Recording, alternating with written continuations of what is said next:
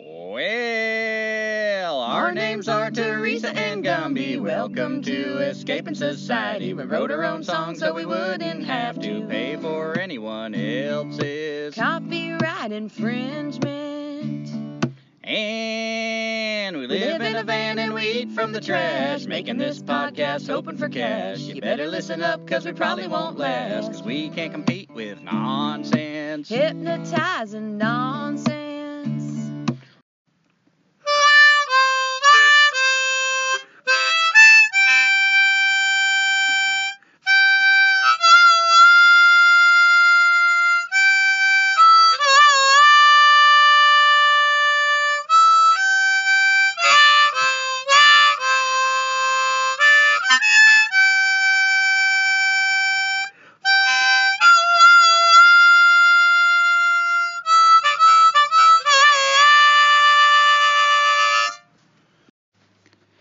Welcome to mile marker 106. I'm Gumby. I'm Teresa. And we're changing our format a little bit. We're going to try something new. Um, we've been struggling with picking topics, you know, which we've done, you know, since we started this podcast. And at one time, it seemed to serve us pretty well, at least uh, to our way of thinking. Um, but it's been just such a frustration for us now to like pick a topic and uh, try to like have enough access to Wi-Fi to do the research we want to, and you know, just uh, trying to really get into one topic. And um, I don't know. We've uh, had several episodes where we feel frustrated and not happy with the results, and it seems to get in the way of other things we want to do. So we're going to try something a little uh, looser. You know, uh, our mile marker episodes have always been kind of check-in episodes. Um, so we're just going to kind of see what happens if we just do all of our episodes sort of like check-in episodes, kind of um, talk about you know observations that we've had during the week, what we're up to, what we want to talk about, what's pressing on our mind. Um, and hopefully that'll free us up a little bit you know if there's something that we're interested in but we want to talk about it in a certain way and don't get around to it. We're not kind of pinned into like damn i wanted to talk about i don't know like gandhi this week and didn't get around to the research you know? So there's no expectation. We can just let it go and not talk about it and talk about something else. Um, but yeah it's kind of the direction we're going to try. Anything you want to chime in there about? Yeah, I was losing my mind. So. Which was making me lose my mind trying to be an expert in a subject every week is a little daunting. I don't know why I felt like I had to do that, but uh, I'm breathing a sigh of relief. Yeah. Teresa gets it in her head that like she's got to try to get as close to being an expert on a topic as poss- as close as possible, And it which never works out. it never works out. But to Teresa's credit, she's more the researcher, so a lot of the information that we share does come through Teresa. So there's the the plus and minus of our approach on Teresa's end, and me, I don't know. I know I know I'm just like my interests are changing. I'm wanting to do things more with my hands. I'm wanting to develop skills that actually give me more freedom, um, rather than just talking about how much society sucks.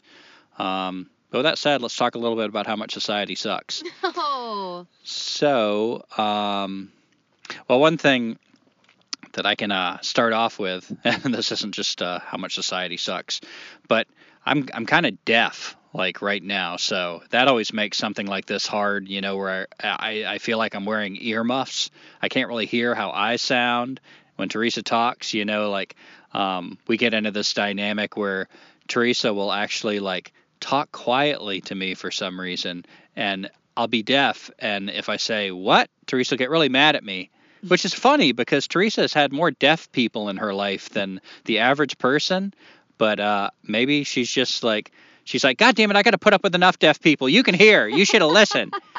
So I get scared to say what, because then Teresa's going to get mad at me. So I just sort of like nod or like don't respond, and then like there'll be things that I was supposed to have known but don't.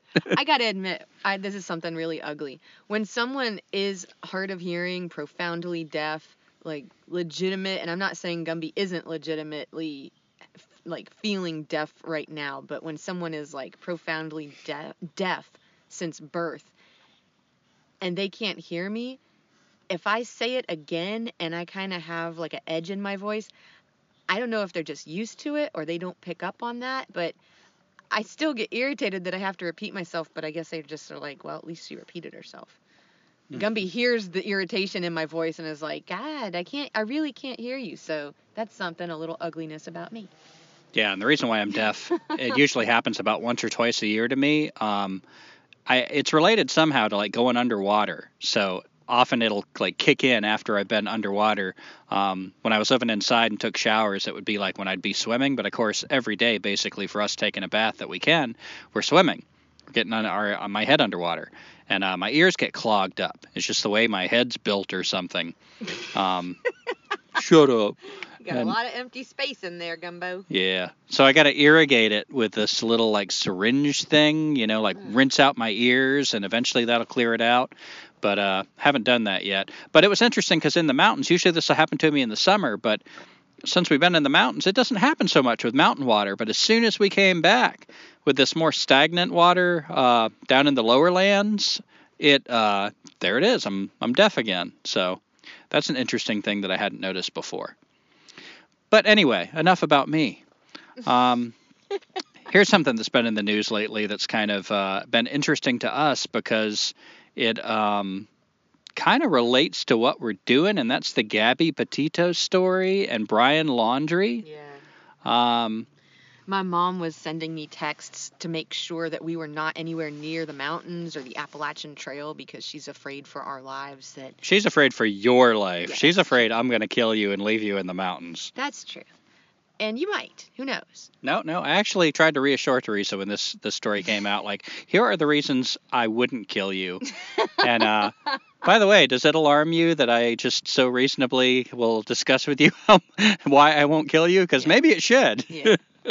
um, yeah, not to get into it like every other podcast that we are listening to, but yeah, those um, folks that we mentioned uh, were doing some sort of van life blog, and so great, yet another uh, reason why van lifers are going to be looked at as weirdo psychopath killers.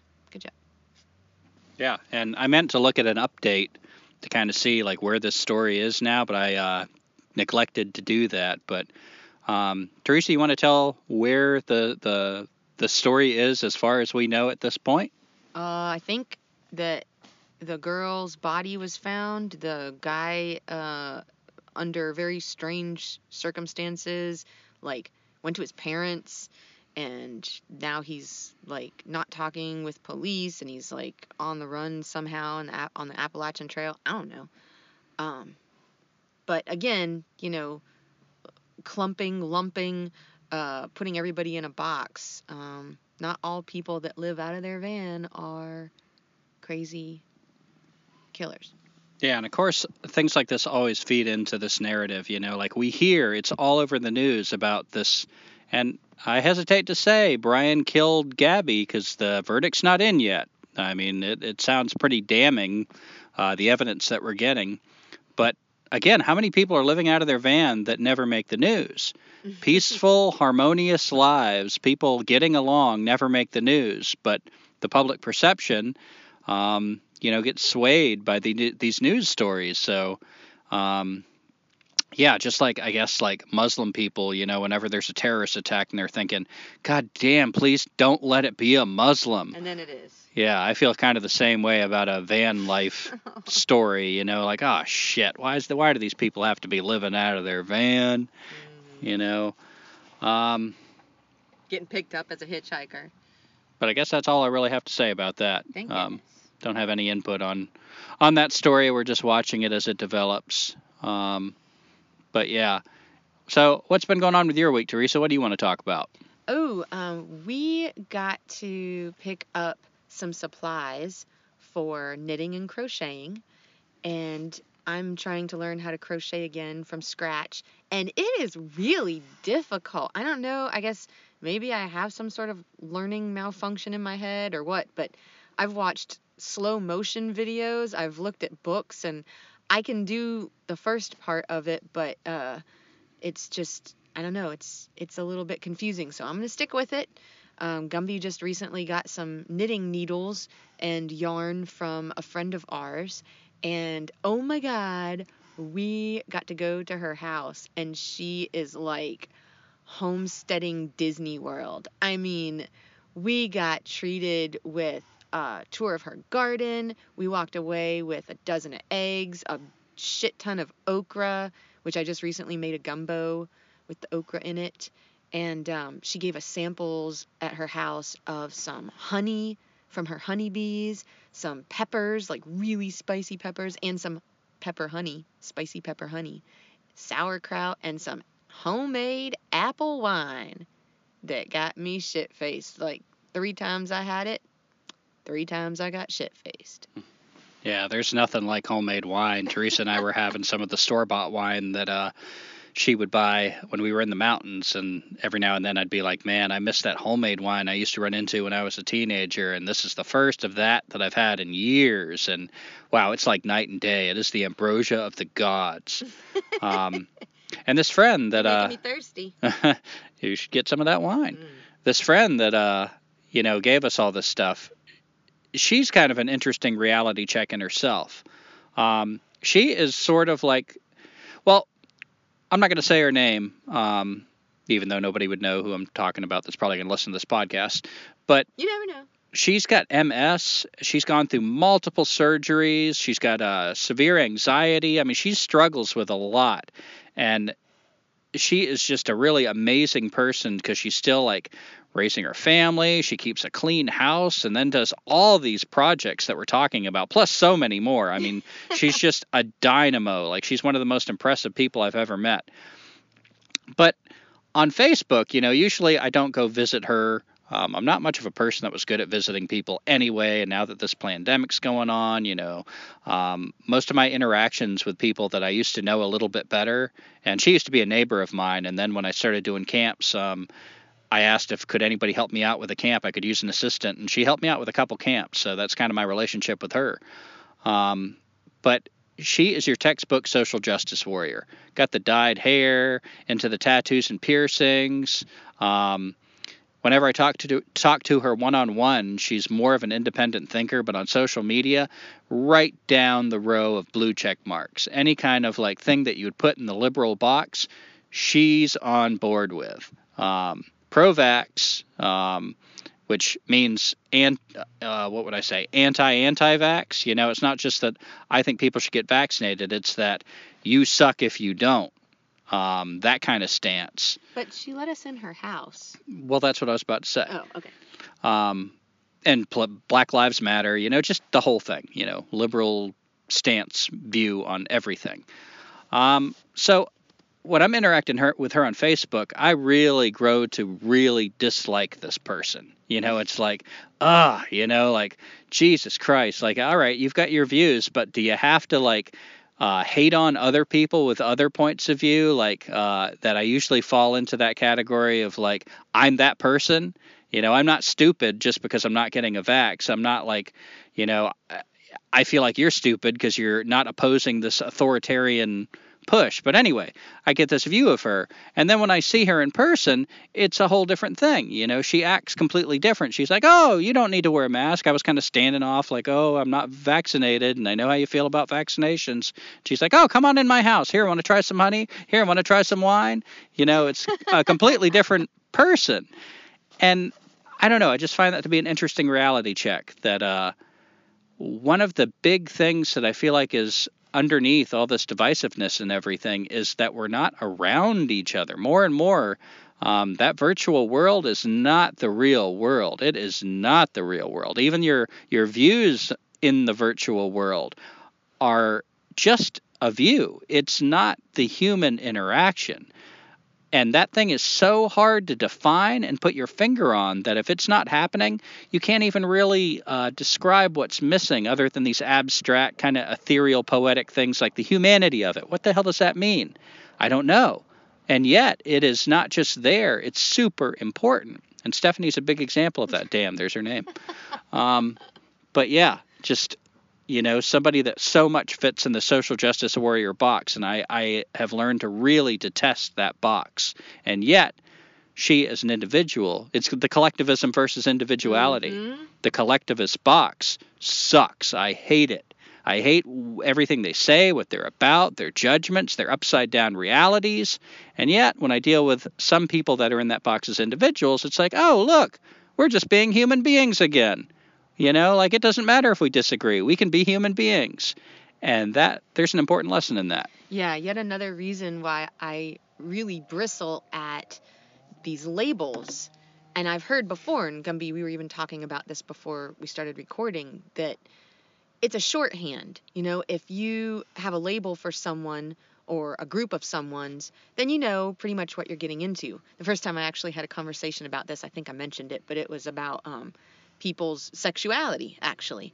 And uh, somebody was talking about like they're into the the kink scene, and if they go to a kink party, um, it's really it's best to know what the person is, like their labels, so that you can kind of like understand who they are in a, like a, in a second. But I mean, in all the different situations in life, I would think that it's not just you're not a robot. I mean, things change. People's views change. People's, you know, whatever stances on things change views.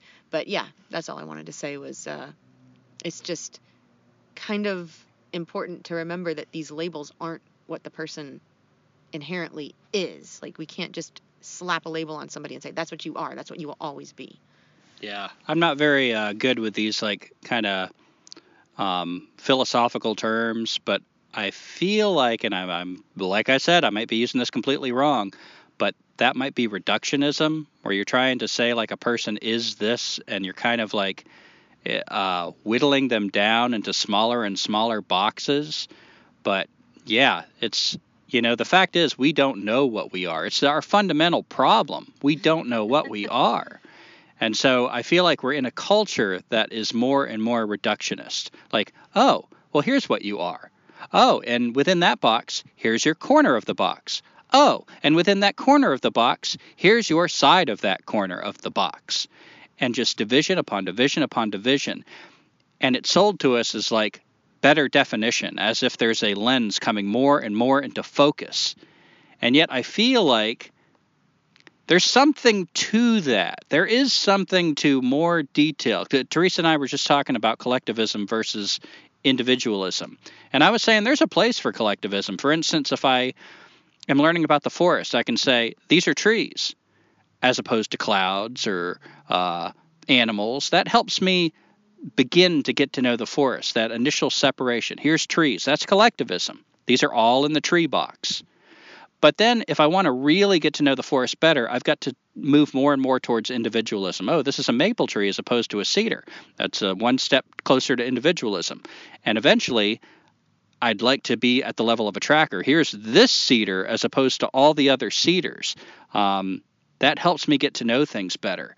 But I feel like in our culture, it's a weird thing because the more we supposedly get to know, like, you know, like if I say I am a cisgender uh, white male, um, anarcho primitivist, whatever, and all these definitions, as I just have been told by someone, are are kind of up in the air. Um, it sounds almost like steps towards individualism, like I'm telling you more and more about who I am as an individualism, and yet somehow in this magic trick kind of way, it's actually moving me more towards collectivism, yeah. boxes. Like you're supposed to know these things about me. Um, if I say I'm an anarchist, like, oh, okay, I know all kinds of things about you. And then I'm like, whoa, whoa, that's actually like that label doesn't exactly fit cleanly. And I don't know about anybody else, but I can say that about any label I, I apply to myself. I don't want to be trapped by the label. It's not that, oh, all right, now I want to learn about everything about this label because that's what I am. It's just that, oh, I feel like that label kind of more applied to me than another label. But while we're on the topic of, uh, you know, talking about my friend and uh, social justice warriors and uh, liberalism, um, here's a list I wanted to share at a, in a former episode, and we didn't get around to it. But that was my fault.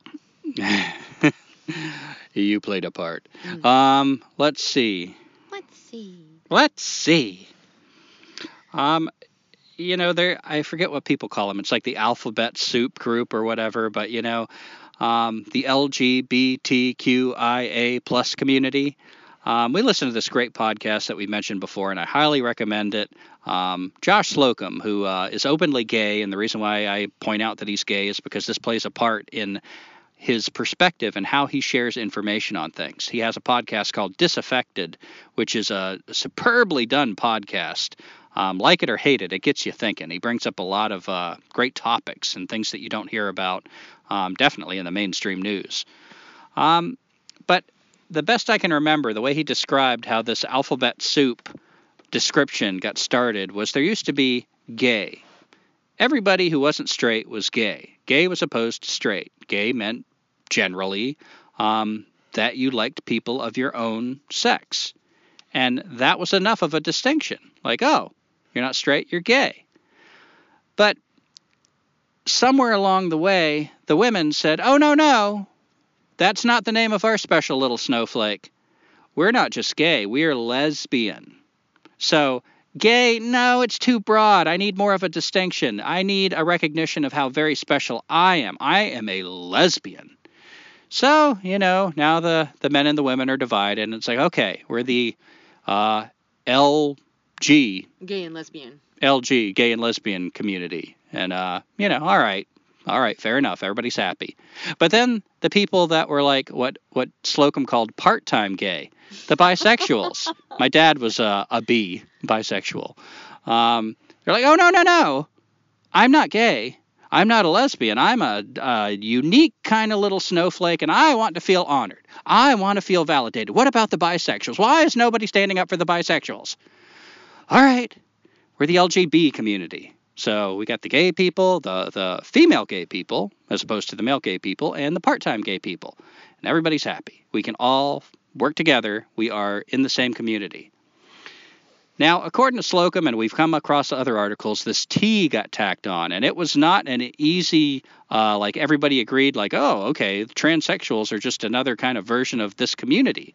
Um, it was something completely different. A lot of gay people are like, whoa, I'm talking about a sexual preference. I am a man. I was born a man. I can prove to you I'm a man.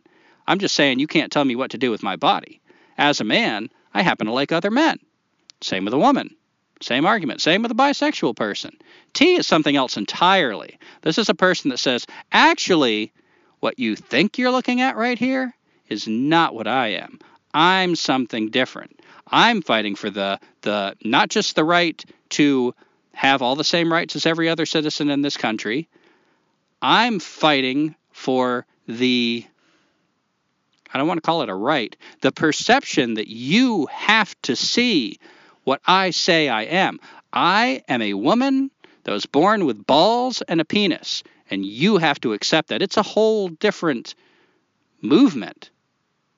You know what I'm saying, Teresa? You gotta like give me some feedback. I don't know how clear I'm being, so if I'm I'm being dull with something, call me out on it. Well, these words are um, again kind of really confusing. Like I think you use the word transsexual and then there's the word transgender. Um, but basically, I think what you're getting at is there's a group of people who wanted to be included in the LGB community um, that it didn't have to do with their sexual orientation, who they preferred to have sex with, but more about their uh, gender identity. Yeah. And, you know, some people in the gay community were like, welcome. You know, I'm not saying that everybody was opposed to that, but there was a lot more opposition to that than our history and our media lets on. You know, they just kind of lump them together like it was just a smooth alliance, and it was not. Um, but anyway, the divisions kept coming. People are like, oh, no, no. What about my special little snowflake? I'm not just gay. I'm this. No, no, no. What about me? I'm something else. They were the intersex people, and they're like, I don't belong with these people. I was born anatomically different. It doesn't make me gay, and I certainly am not one of these transsexuals that's uh, saying I'm something that biologically biological observations show that I'm not. I am in my own category. I'd say that's one of the fairer arguments. Um, but when it all got said and done, we wound up with the. In case you've ever wondered what the LGBTQIA plus um, what that plus is for. It is the LGBTTIQQA with sometimes a U. and that's where we are now, I believe, unless it's been updated. what that stands for, all those letters, the alphabet soup group, is lesbian, gay, bisexual, transgendered, transsexual, two spirited, um, intersex, queer, questioning, asexual, and sometimes unsure. That gets added to it. I like the unsure. I don't know. So I guess I'm in your group. I am throwing my hands up. I have no effing clue Yeah. what I am. Yeah. Maybe I should be in this group because Yeah. I mean, more and more every day, I'm like, I don't know what the fuck's going on. Maybe I'm you, unsure. Man, I don't know. Man, I don't know. Um, to me, you know, this is not a celebration of diversity. This is narcissism. This is more and more people that are demanding, like, no, no, no. I need to be acknowledged as my special little snowflake. And another side effect, you might say, of this is now um, a biological male or a biological woman is called cis, as if they're just another category, as if it's just the same. You know, there's gay, queer, intersex, two spirited, cis, uh, what at questioning. Um, to what purpose? It seems like such a temple of self. Um, as has pointed out in our conversations, remember when it used to just be kind of being human? Sometimes, like, being human was like, would lead you to places that was not the same as everyone else was going, and you change, and your perceptions change, and um, I feel like this is more of a example of just self-importance, narcissism, um, rather than anything that defines us. It's more divisiveness, even within that community. I mean, you know, what used to be the gay community, and it's like we're not stopping anybody from doing that. Oh, you're queer? Fine. Whatever you define it as, you want to be called that, all right? You know, I mean, no problem. But now you got to fight for that group. And it just divides, even that group is fractured, divided, where nobody even wants to say all the damn letters involved anymore. It's like, uh, let's just add a plus. Um, you got anything you want to add to that? I was um at one point in time there was a, a post on Facebook and it was a an offering to the community for a queer yoga class or queer fitness like you meet in a park this was before the pandemic um and it was labeled like queer community like fitness classes. And i i liked that post because i was like cool if they're offering free classes but i was like gumby what is what does queer mean? I mean can i go? Am i queer enough? Or am i unclear how queer i am like uh is it for it and it was open like to everybody so i'm like not sure um exactly what they would be doing in the classes that like made it queer. I guess it was for a group of people who wanted to get together and like, you know, have community. Yeah, it's it's. I find myself kind of with the same feeling of I have towards the Black Lives Matter movement. It's like, yes, Black Lives Matter, all lives matter. And why don't we skip some steps and just move into all lives matter, which would like speed things up? That's where I want to be, where we acknowledge that all lives matter. Don't try to bog me down, and especially don't call me a hate monger for not agreeing that we need to be bogged down with the problems of one group, who, by the way, as a white man, I really have no business speaking up for. If I see anybody uh, suffering from social injustice or any kind of problem, if I can help, yeah, I think it's my duty as a decent human being to do what I can, not to take on a cause, because I really think causes are damaging, because causes always seem to lead us to trying to speak up for and impose what we think is helpful on a group of people that we are not a part of and do not fully understand. And I feel like that's just another level of uh, control, another way of oppressing someone. Um, and I feel like that way that way about the gay community. Shouldn't we be fighting that it's not a big deal that we don't need to learn all your damn pronouns and your your what letter what oh oh you're two spirited I'm sorry. I thought you were I, I didn't offend you did I? Really? Do we need to spend our time getting bogged down in that? How about you just do what you want to do and I just you know interact with you as another human being? Um what is with all this this temple of self you know like it just What reminds me of that um, mouse experiment. What was it, Universe 25? We did a shot on that, and it was from the, I forget what podcast we were doing it. are you talking low or am I just deaf You're a little deaf. okay Okay. So anyway, there were um, these mice that were living in a um, constructed like mouse house, and once the population got to be a high number, some of the mice were starting to exhibit um, uh, anger issues with each other, and some mice were starting to self isolate. Um, and this was, you know, not a pandemic thing. This was like mice in a maze in like the 1940s or something, or 60s. Um, but what I was getting at was there were some mice that they started calling the experimenters started calling them the beautiful ones, where they really just fixated on like grooming and lazing about and kind of it almost seemed like if there was mouse Facebook or Instagram, they would be on it. Mm-hmm. And I feel like um, it might have been, and the experimenter also observed this, that the mice didn't feel like they had anything to do. Like their part in the community was just, well, I'm not this, I'm not that, I don't do that.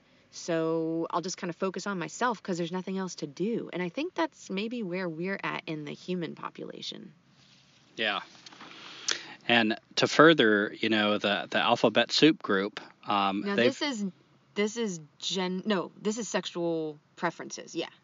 So here's a list of some of the many different names. I'm not going to go through all the definitions; it would take forever. But here's just the names of a lot of sexual preferences: alloromantic, allosexual, androsexual, arom, arom, aromantic. aromantic, may not feel any romantic attraction toward anyone, may not want a relationship beyond friendship.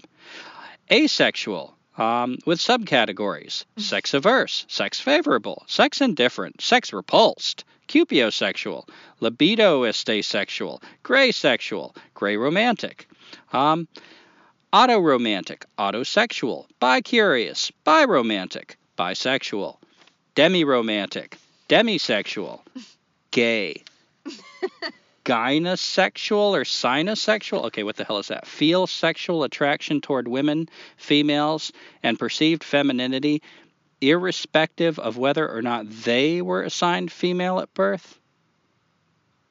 Heteroromantic, heterosexuality, homosexuality, lesbian, monosexual, multisexual, pansexual, omnisexual, panromantic, um, polysexual, queer, scoliosexual, which, which sounds really bad. Yeah, that one made me pause. Only feel attraction toward people who are non-binary.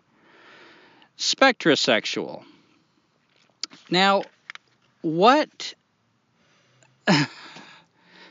Sherlock just sighed in the background. Yeah, rightly so.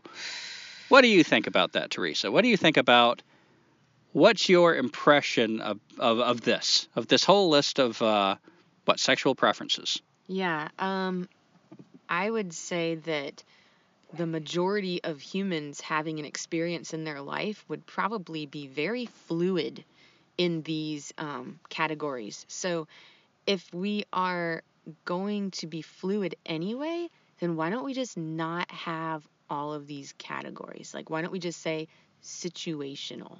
Like maybe sometimes I feel really horny and I will fuck anything, and sometimes I don't want to fuck anything. Maybe I'm just tired or I feel grody.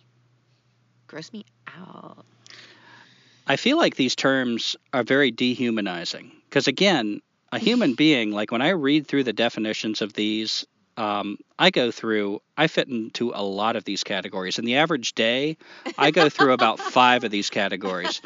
I woke up, woke up this morning and I was like, um, autosexual for about 10 minutes. You were autoerotic. And then um, while I was making my coffee, I experienced moments of asexuality where I really I wasn't thinking about fucking anybody. Um, you know, it's just it's ridiculous. And then a woman walked by in tight pants oh yeah. Well, there was this French chick that gave us dog food this morning, so that was a moment of uh, uh, receiving dog food. Um, but yeah, where it just what a waste of time and energy to to be so focused on here's my box, here's my category. I'm going to celebrate that I'm this. It's just I don't know. It stinks of entitlement to me. It stinks of divisiveness, um, and it stinks of ego. Why not just be a human being? Yeah. Why not just say, "Hey, I like you," or "No, I don't really like you. I'm not really like no, you know, you may like me, but I'm not really into it." It was so simple. These are not new things. These are just intel- over intellectualized, over uh, self important. Uh, I don't know the word I'm looking for. I don't know either. Self inflated. Um, it's called being a fucking human being. Yeah, it makes me think that somewhere uh, in one of these um, transhumanist institutes or whatever, that they're like, oh, you know what? We should get people to describe themselves more so that we can, you know, have our check boxes in our programs. Um, you know, like multiple choice, but like really multiple choice, like 26 different choices. I like this, for instance. Do you know what demi romantic is? What? Usually do not feel romantic attraction to people with whom they do not have a strong emotional bond. Yeah. So I guess that's just somebody who, like, when somebody walks by with like tight pants, they don't look. They're like, nope, no emotional bond. Yeah, yeah. Not right. even a twitch in the old pants for that person. I mean, some of these I remember when we were like getting into the definitions, like uh, just blew me away. Um, you got anything else you want to talk about? I'm going to track down some of these definitions if you do, if there's anything on your list, or we can just move on. No, again, I just, I'm, no wonder people are unsure. I mean, if this is what you have to go through, just, just how do you feel and just go with that. You don't have to label yourself. You don't even have to write a blog post about what you are. Now, again, I understand like people want to have community. Well, then just talk to people. You know, don't worry about like forming just your very tight knit bubble that oh these are just cupiosexual people or pan romantic people. Um, really like try to just be human and talk to other humans and experience life that way. Mm-hmm. Um, and you don't have anything else on your list? As far as the sexuality No, no. As far as anything you wanted to talk about. Oh, uh, well, I am very appreciative this time of year that we were able to include some honey mushrooms in our food, including our gumbo the other day, and uh, along with some of the stuff from our friend's garden. God, that was so good. And we still have leftovers. Mm-hmm. Mm-hmm. And uh, yeah, another thing you were talking about um, in our last episode, anything goes. We got kind of bogged down with CRT. Um, it was not meant to be a CRT episode, but we didn't get any further in our conversation than that, um, which was kind of one of the things that uh, finally was the the blow for us of like, man, we got to change our format. Like whatever worked before, it's not working anymore. Um, but one thing you brought up that's part of CRT is that racism is a social construct. And we didn't really get into discussing that much, but uh, I've always been baffled by that when somebody says that there's no really no such thing as racism. I'm like, of course there is. You know, like you can see the difference in a a black man and a white man. Are you saying racism or race? Hmm. Okay, race. That that was the the quote, right? That's actually where I was going. I kind of messed up on the word, but uh, race is a social construct. That's what you told me, right? Yeah. yeah. So, race is not a social construct. It is a an observable difference in people. It's not about superiority or inferiority. Just like um, we're all human beings, but there are black and white. Uh, dogs are all dogs, but there are different breeds. We call them breeds instead of races with dogs, but kind of it's just another word for a division. A St. Bernard is not a Chihuahua. These are important distinctions. Um, it's important to know the difference.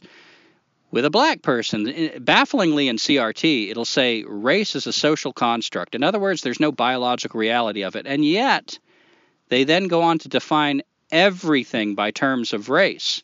Everything is this or that because you are black or you are white. They go further than I would about how important race is after saying there's no such thing as race, Mhm. except it's a social construct. I feel like a lot of what's happening on the left with a lot of these issues we're getting into is that words are getting um, purposely confused. In other words, I think they're describing racism as a social construct. Racism as opposed to this person belongs in this neighborhood. They have these limitations. You cannot rely on them for these things. Ooh. These are social constructs. Um, white people, for instance, you can't rely on white people to be honest. I mean, white people have created quite a reputation, and and behind behind a lot of these stereotypes, there are seeds of truth. The problem is when we trap people in these generalizations. Most white people, I'd say, as history has proven, are deceitful. It's kind of cultural. Um, you know, the better liar is the person that gets ahead. But that doesn't mean every white person you meet is going to lie to you. Some of them are extremely honest. And the same could be said for any race and their stereotypes. So I feel like this blurring of things. You know, another thing that happens when with, with the uh, sexuality is we get biological sex confused with gender. Gender is a social construct. I would say gender is what the way we perceive a sex. Would you agree with that, or would you say something different? What is gender? Well, again, this word has changed a lot. Um, I remember. And I don't want to know what you think other people think it is. I want to know what you think it is. Well, I remember in when I was going to school, sex is biological, gender is psychological, um, psychologically based because it's the expressions of masculinity and femininity as the culture dictates. Um, so in that way, yeah, I guess it is a social construct, but the two were never meant to be interchangeable. And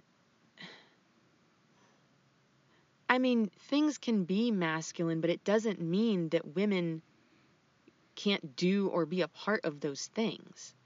Like one of your ex girlfriends from way back, you said, like, you know, she's a mom.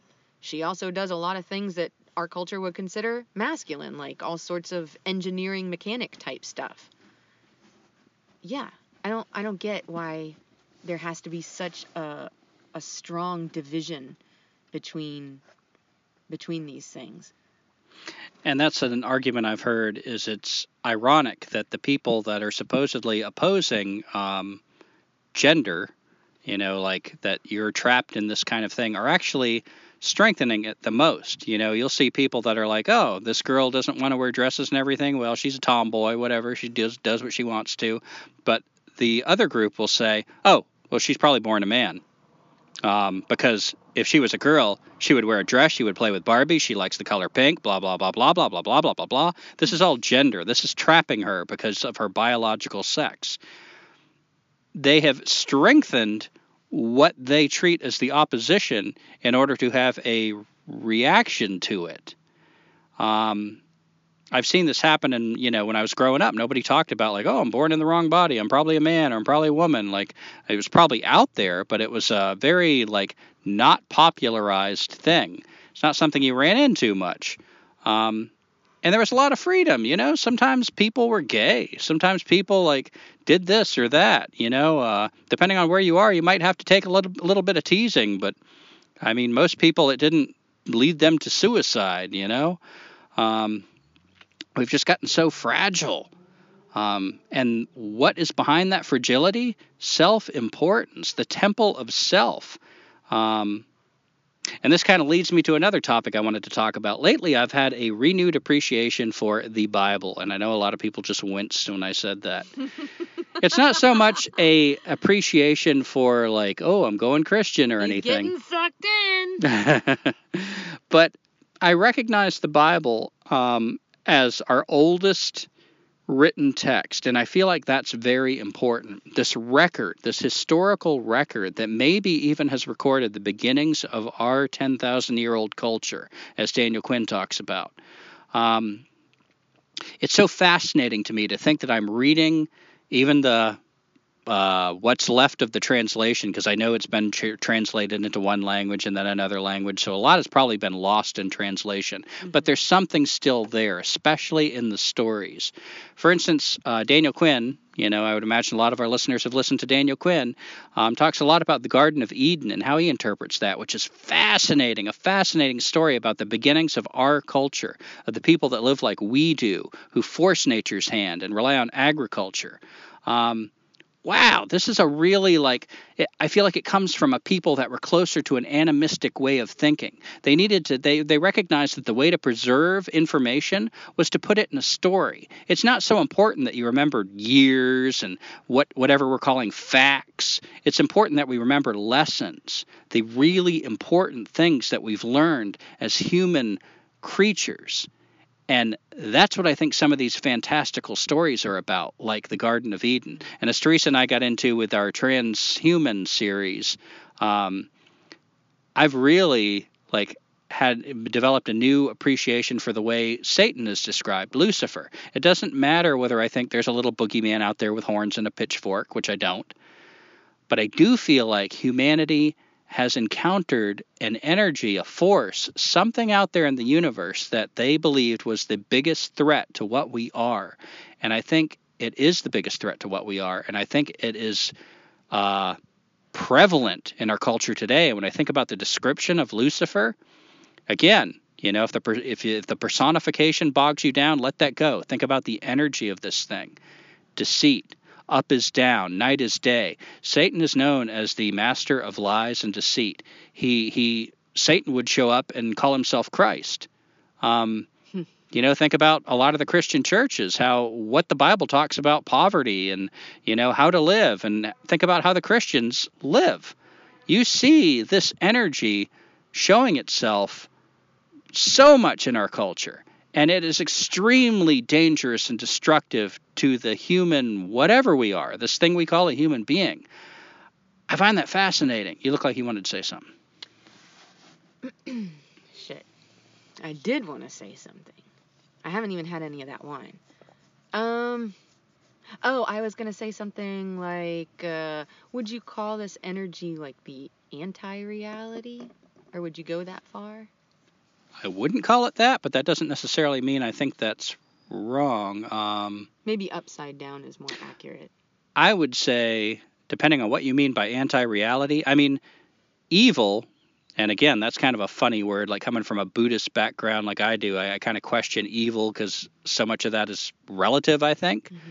One thing's evil is often another thing's uh, good. Mm-hmm. Um, but this thing that's dangerous, this force I'm describing that's so dangerous to humanity, I wouldn't necessarily call it in itself unreality, mm-hmm. but I would say that that is one of its strategies mm-hmm. to undo us, to divorce us from reality. The unreality itself isn't the evil, but when we lose touch with the grass, the sun, the basics like where our food comes from, who we are, um, who our parents were, who our ancestors were, um, what we are, what we really are. Not these little boxes of who we like to fuck, but what we really are. you know, I feel like that is a strategy used to take us down. Mm-hmm. And I feel like it's a force that in some form or another has been encountered by the human species. I mean, you start like reading up on tribes and everything, and as I've said before, they often describe whether it's Wetiko or Lucifer, but there's many commonalities of they've encountered something that's not a biological animal like a bear or something, some energy out there that is predatory, that is more dangerous than a bear, that is something that when you see the signs of this, you better fucking buckle up and start paying attention because this can tear apart the tribe. And I feel like that's what we're seeing now. And when I, I like I said, when I see this description of deceit and everything, it's like, my God. Mm-hmm. And like we described in transhumanism, you know, like it also, Satan went to Eve. I wonder, like, you know, there's so much nuance in that story. Like, are women, because of their open hearts and everything, um, I don't know, often exploited for this energy? I don't know. There's just a lot to think about. But another uh, story that's been popping up on my mind lately is the Tower of Babel. Mm-hmm uh, Teresa, I, uh, you know, I'm, I'm really good at jumping in there, so I'm like bringing you into my my tirade. Why don't you tell me what you know about the Tower of Babel? Uh, I don't know very much. All I really know is that um, people lost the ability to communicate with each other, and I, I think it goes deeper than what I just said. But that's pretty much my extent of knowing about that. That's a lie, Teresa. Okay. You've said something about the tower was being built and it was kind of like hubris because they kept on building it higher and higher. I don't know the story. See, you know there's a tower in the story, right? Um, yeah, So that's it. I really don't know much more than that. you know that people were speaking different languages? Something to that effect. like They Okay. couldn't, they couldn't understand each other. So I just teased out two things that you said that was the extent of what you knew. But the story is really interesting. Um, I see it as like you're building a tower. That was the latest technology of the time, you know, and the tower reaches higher and higher and higher into the sky. Um, what a beautiful metaphor for what we're doing now. I feel like there's so many poignant warnings in this ancient text, like they've encountered this behavior before. Um, the tower, to me, the Tower of Babel warns that this technological innovation, this ambition, this hubris, as it reaches higher and higher, and what's the sky symbolic for? God, hmm. the heavens, the divine. So it reaches to usurp the divine. It almost, you might say, trespasses into an area that it was not meant to go. And as any kid who's ever piled blocks on top of each other knows, when things get more and more high, they get unstable. The instability grows and grows the more this technological reach reaches. And another big part of this story, and I was also uh, thinking I might try to read up on this story, but then I thought, ah, fuck it. I don't want to get back into the research mode, so I'm just going to go on what I think I know about the story, and if I'm wrong, I'm wrong. Write but, to uh, us. hmm? Write to us. Yes, please. And um, another part of the story is, you know, the the of course the tower fell and everybody spoke different languages. Now I used to think that was like, oh, okay, they spoke Portuguese, uh, Mandarin, English. You know, th this is where the different languages came from. Now I'm thinking maybe there's more to that story. Maybe it's not just different languages. They're talking about communication. People stopped understanding each other. It's not just that somebody started speaking Hebrew.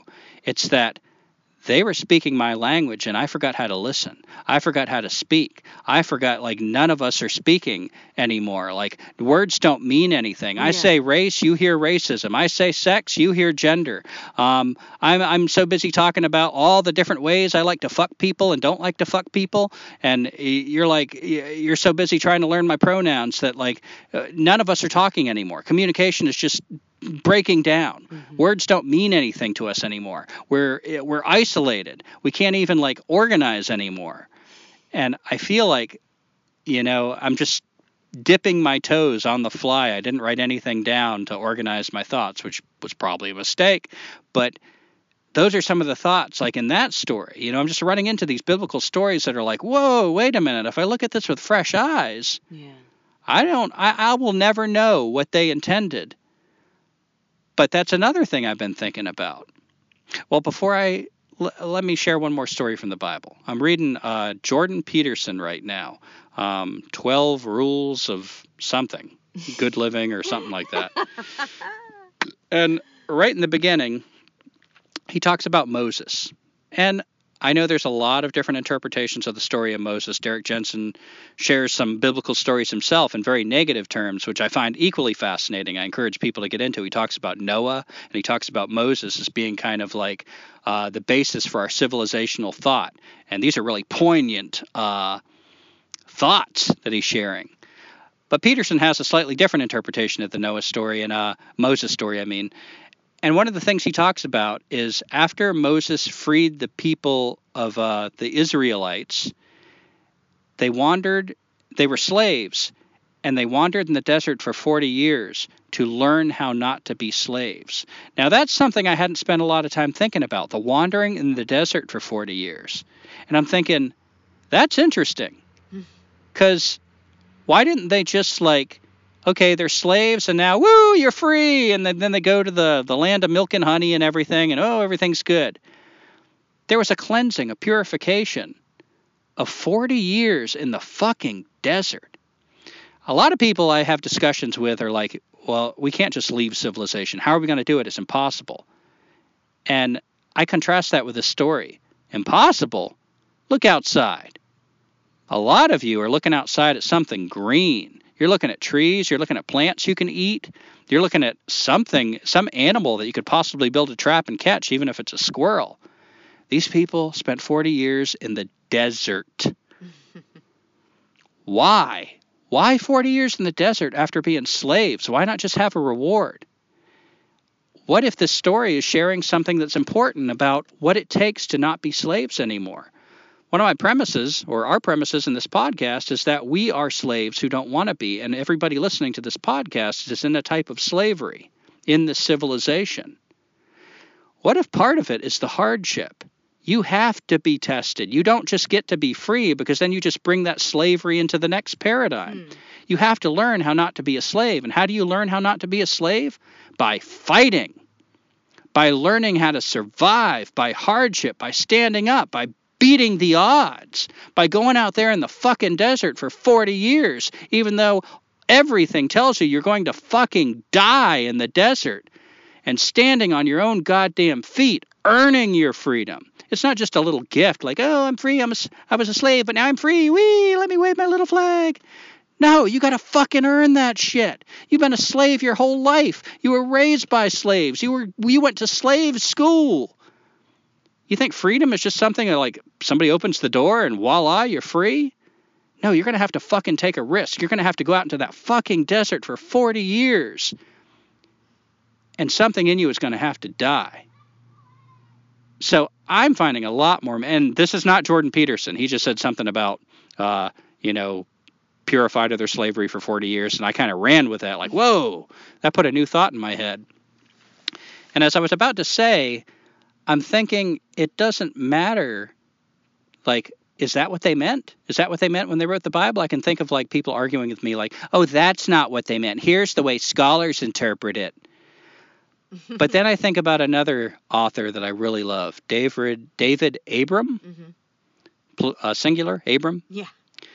And he is one of my favorite animist authors. And one of the things that he shared in his book, I think, The Spell of the Sensuous, was that the original text of the Bible, um, the the original text in ancient Hebrew, they would leave out the vowels. So the word God do you remember? It's Yahweh, we say, right? Mm-hmm. But actually, we shouldn't be saying Yahweh is what they called God because they left out the vowels. It's interesting to think of the implications of that. You've got this holy text, the vowels are left out. So, in other words, you don't know how to really say anything. You have to figure out the vowels. What that tells me is that they're saying these are some of the observations of the sacred that we realized. And one of the things we've realized is we can't tell you the whole of it. It has to be a dialogue. Mm. You have to engage. You have to fill in the vowels. You have to breathe life into these words. Other, otherwise, they're dead. Yeah. They mean nothing to you. And what that means to me is if you do that, You've opened a door. Now God is talking. It doesn't matter how anybody else interprets it does it what matters is did god or and again don't get bogged down in deification i used to hate the word god and i still kind of wince at it a little bit because i know so many people pictured the old white guy on a throne or whatever but whatever that sacred that great mystery um, god what that means to you the important thing is did it speak to you so when i interpret this story from moses and i think oh my god what a revelation that is I don't need to cancel it out with doubt. With doubt, like did that, is that what they meant? To me, God spoke to me through that story, mm-hmm. and it's not just a biblical story. We watched Gattaca the other night, and it fucking blew me away. I've seen it before, but now after all this transhumanist study and everything, I was ready to receive it in a whole different way. And it was like one of the things. What was that saying uh, that we were so impressed by that they said? There is no gene for the human spirit. Yeah. So if you haven't seen it, Ethan Hawke's character is not genetically modified. He should not be uh, working at this place with all the genetically modified people who are stronger and smarter. And uh, he has a swimming contest against his brother who is genetically modified. And he beats his brother. And his brother's just baffled, like, how did you do it? And uh, And he didn't just do it once. yeah, he did it twice. And Ethan Hawke tells him at the end, I don't hold anything back. I don't hold anything back for the return trip.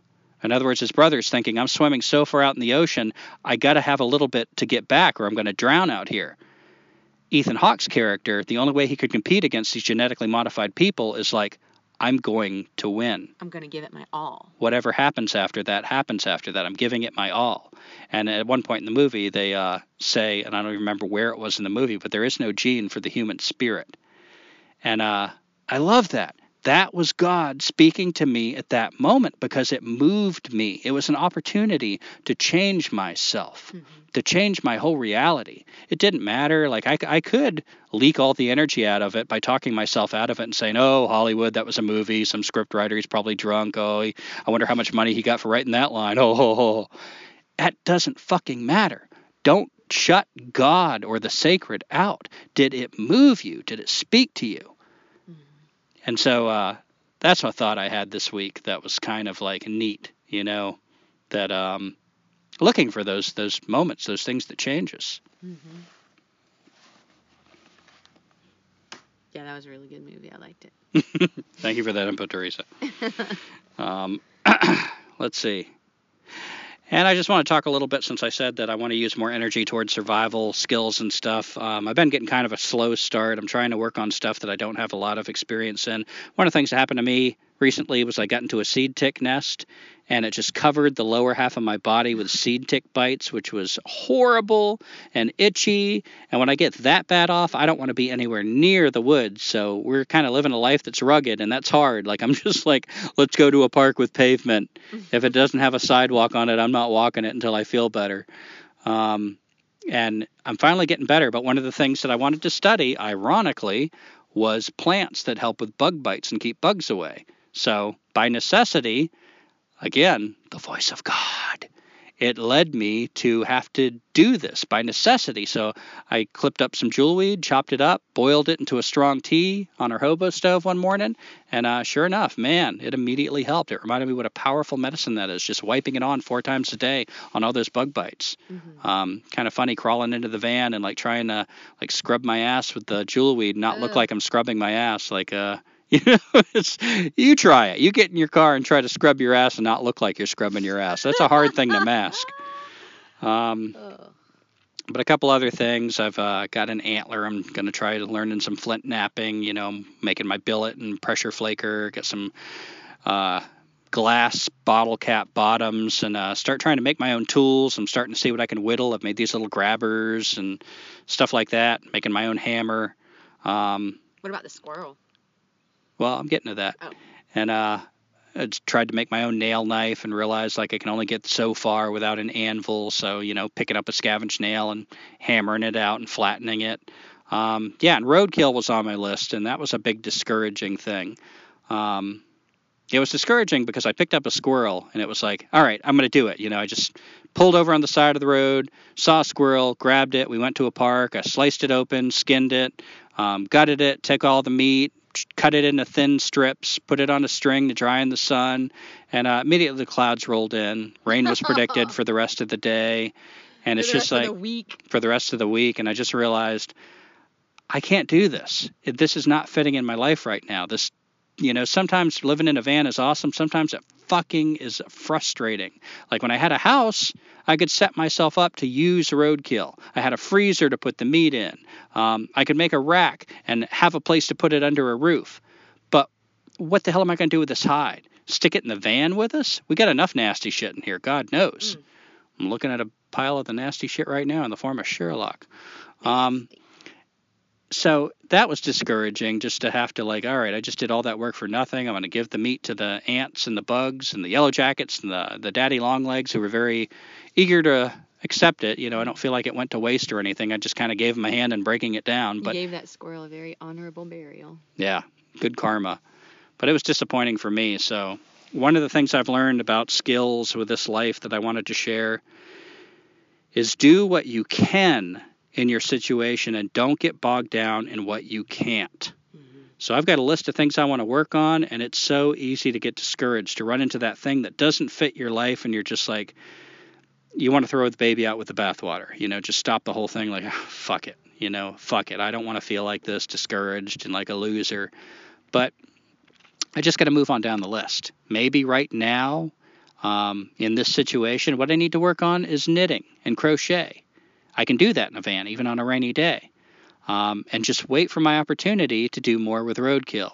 So I feel like that was an important lesson for me, and I wanted to pass that on in case you're on a similar path. You know, if I had a house, um, then might be the time to do roadkill. There'd be a whole different set of skills that would really lend itself to that.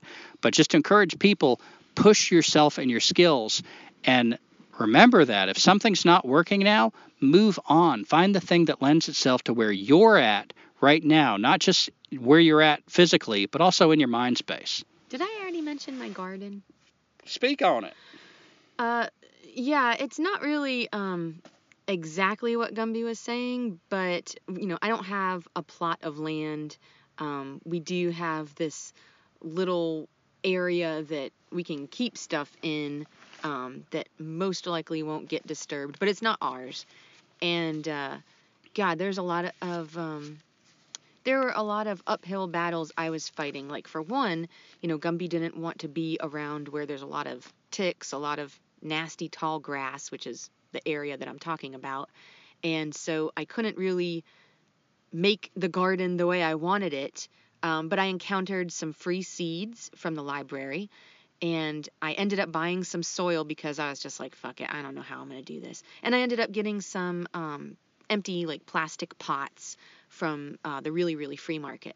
So, what, about well, a little less than a week ago now, I opened up the bags of soil, and it really only took like one bag. Um, and I did about somewhere between 48 and 60 pots, little, you know, plastic pots full of soil.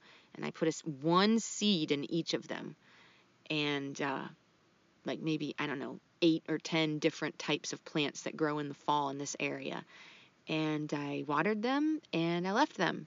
And hopefully they'll do something by time I get back. Hopefully they will not have wilted. It's been kind of wet, although it hasn't been the rain that we were promised. Um, but yeah, just kind of. I'm stubborn, so I want to do a garden, and I did what I thought I could to make that happen. And if it doesn't happen, I'm just gonna have to let it go. But uh, boy, I sure do hope we can have some garden stuff going on. Mhm. Yeah, I love uh, watching you garden because it looks so freaking organized. Like when you do stuff, it's like, wow, that's impressive. Can you open that door, Teresa? It's hot as balls in here. I don't mean like the nice like balls in the autumn where you're walking around in a loose pair of shorts. I'm like those like big sweaty hairy balls at the gym when they have the heat cranked up too high on a cold day to like overcompensate and it's just like it smells like balls. Those kind of balls. You know what I'm talking about, Teresa? Uh, yeah, I'm in the same van as you. Yeah. Yeah, those balls. so, is there anything else that you want to go over? That was pretty much the uh, my list. Is there anything that was on your uh, things you want to talk about for the week? Um, we got to see one of our uh, acquaintances, one of our friends that works for the city of Durham this morning. I Ted. okay, Ted. I was gonna say I won't mention his name, but uh, yeah. So uh, yeah, Ted. We hadn't seen him since we've been back, and we were kind of getting worried that he had like, for whatever reason, stopped working for the city, and we'd never hear from him or see him again. But uh, we saw him this morning, and uh, I just happened to ask him if they were requiring. Uh, well, I guess I shouldn't get into that since we already named him. But anyway, the point is, uh, he's still working for the city and uh, fighting hard um, for what he believes in. And he said if uh, if anything goes wrong, he'll uh, he'll be hanging out with us in the van. That's what we need. More sweaty balls.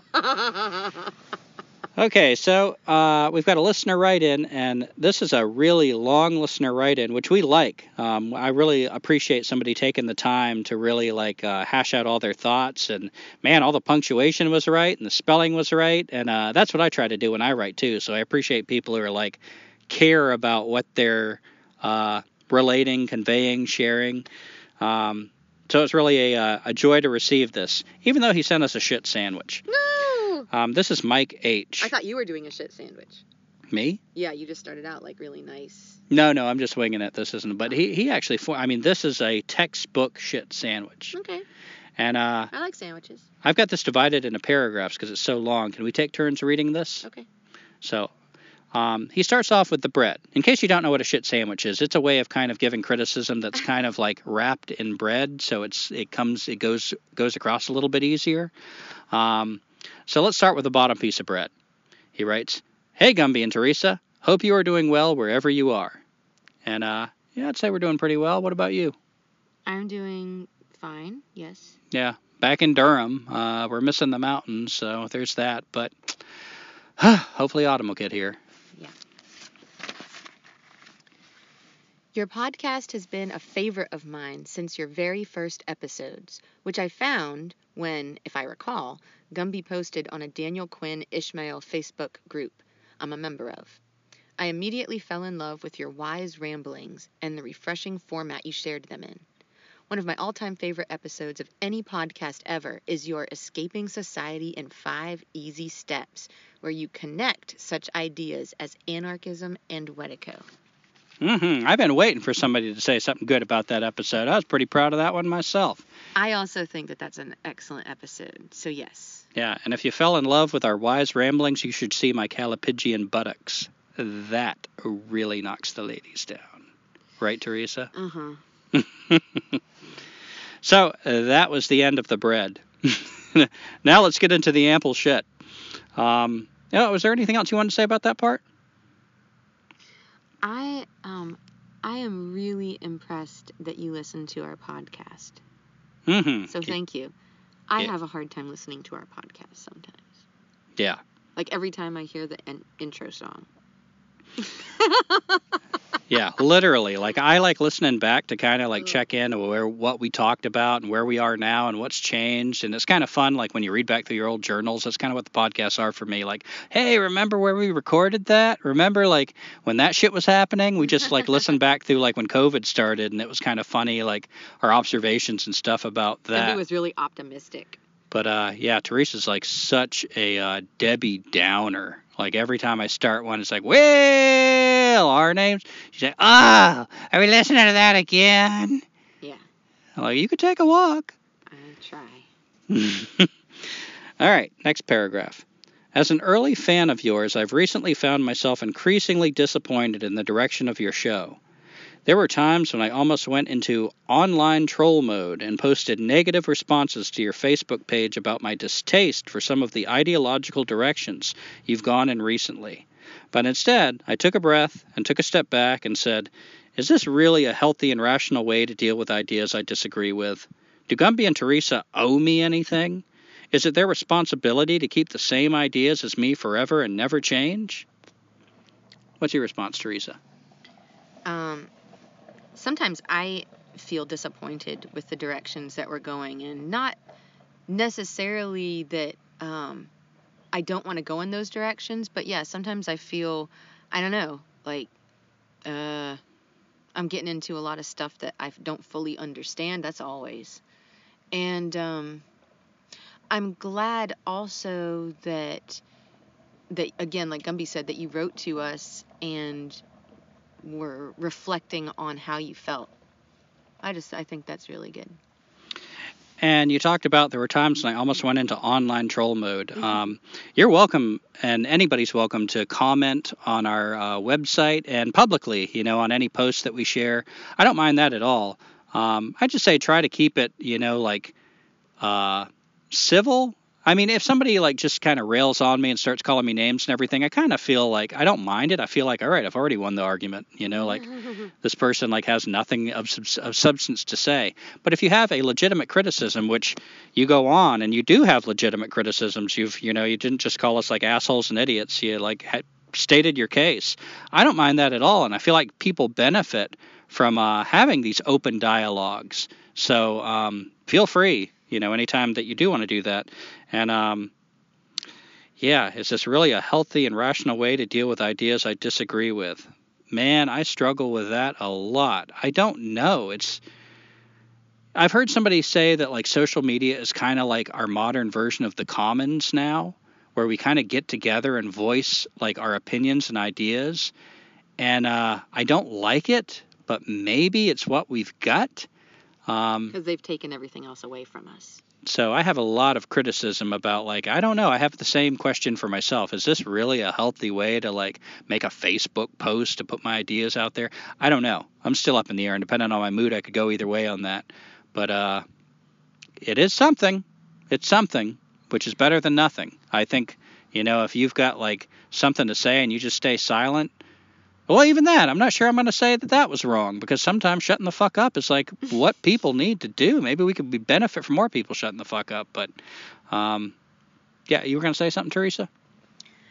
Um, I'll say something to that shutting the fuck up. Uh, yeah, sometimes I've seen posts or I've been privy to conversations um, outside of social media, just you know, hearing somebody say something, and it's like I could, I could step into the ring there, but then I try to reflect um, upon that and and a lot of times grow from it.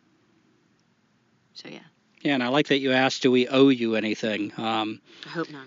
It's true. We don't owe anybody anything. You know, like what we're trying to do here is just kind of uh, express our views and opinions, and they change. You know, we're like um, putting them out there for whatever benefit they may have for someone. And sometimes the benefit is that you disagree with them. Um, they help you hone your own argument. Why do you disagree with them? And I'm really happy with the way you responded, Mike H. Because um, it sounds like you used it for that. You thought about them and you tried to think of, like, this is why I disagree. I think this helps us grow this kind of dialogue. Um, we don't owe anybody anything. We don't owe you our allegiance. We don't owe you any viewpoint that um, makes you feel better, reinforces your views. Mm. We owe nothing. That's what the mainstream media does. Yeah. They're trying to win your votes, win your support, win your allegiance, win your pacification. We're not trying to win anything. We're just talking. And uh, we're talking as long as we are able to before this iron curtain falls on us. We're going to keep talking or unless we just get sick of hearing ourselves. I'm, yeah, I'm, I'm there. That's the other thing that could happen.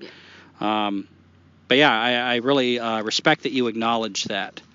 Um, and I'm just saying, of course not. Yeah. That was a short paragraph. that was a short one. That's what she said. Of course not. It seems that Mike agrees. And then he goes on to say, as Gumby has often said, and I agree, see, I told you he agrees, people should be able to disagree in a healthy way and still enjoy the discourse and the journey of it all. But I still can't lie and say it doesn't sadden me to see a plot a platform that used to be a source of such fiery radical anarchist ideas turn into what I can only call boring Fox News level conservative bullshit.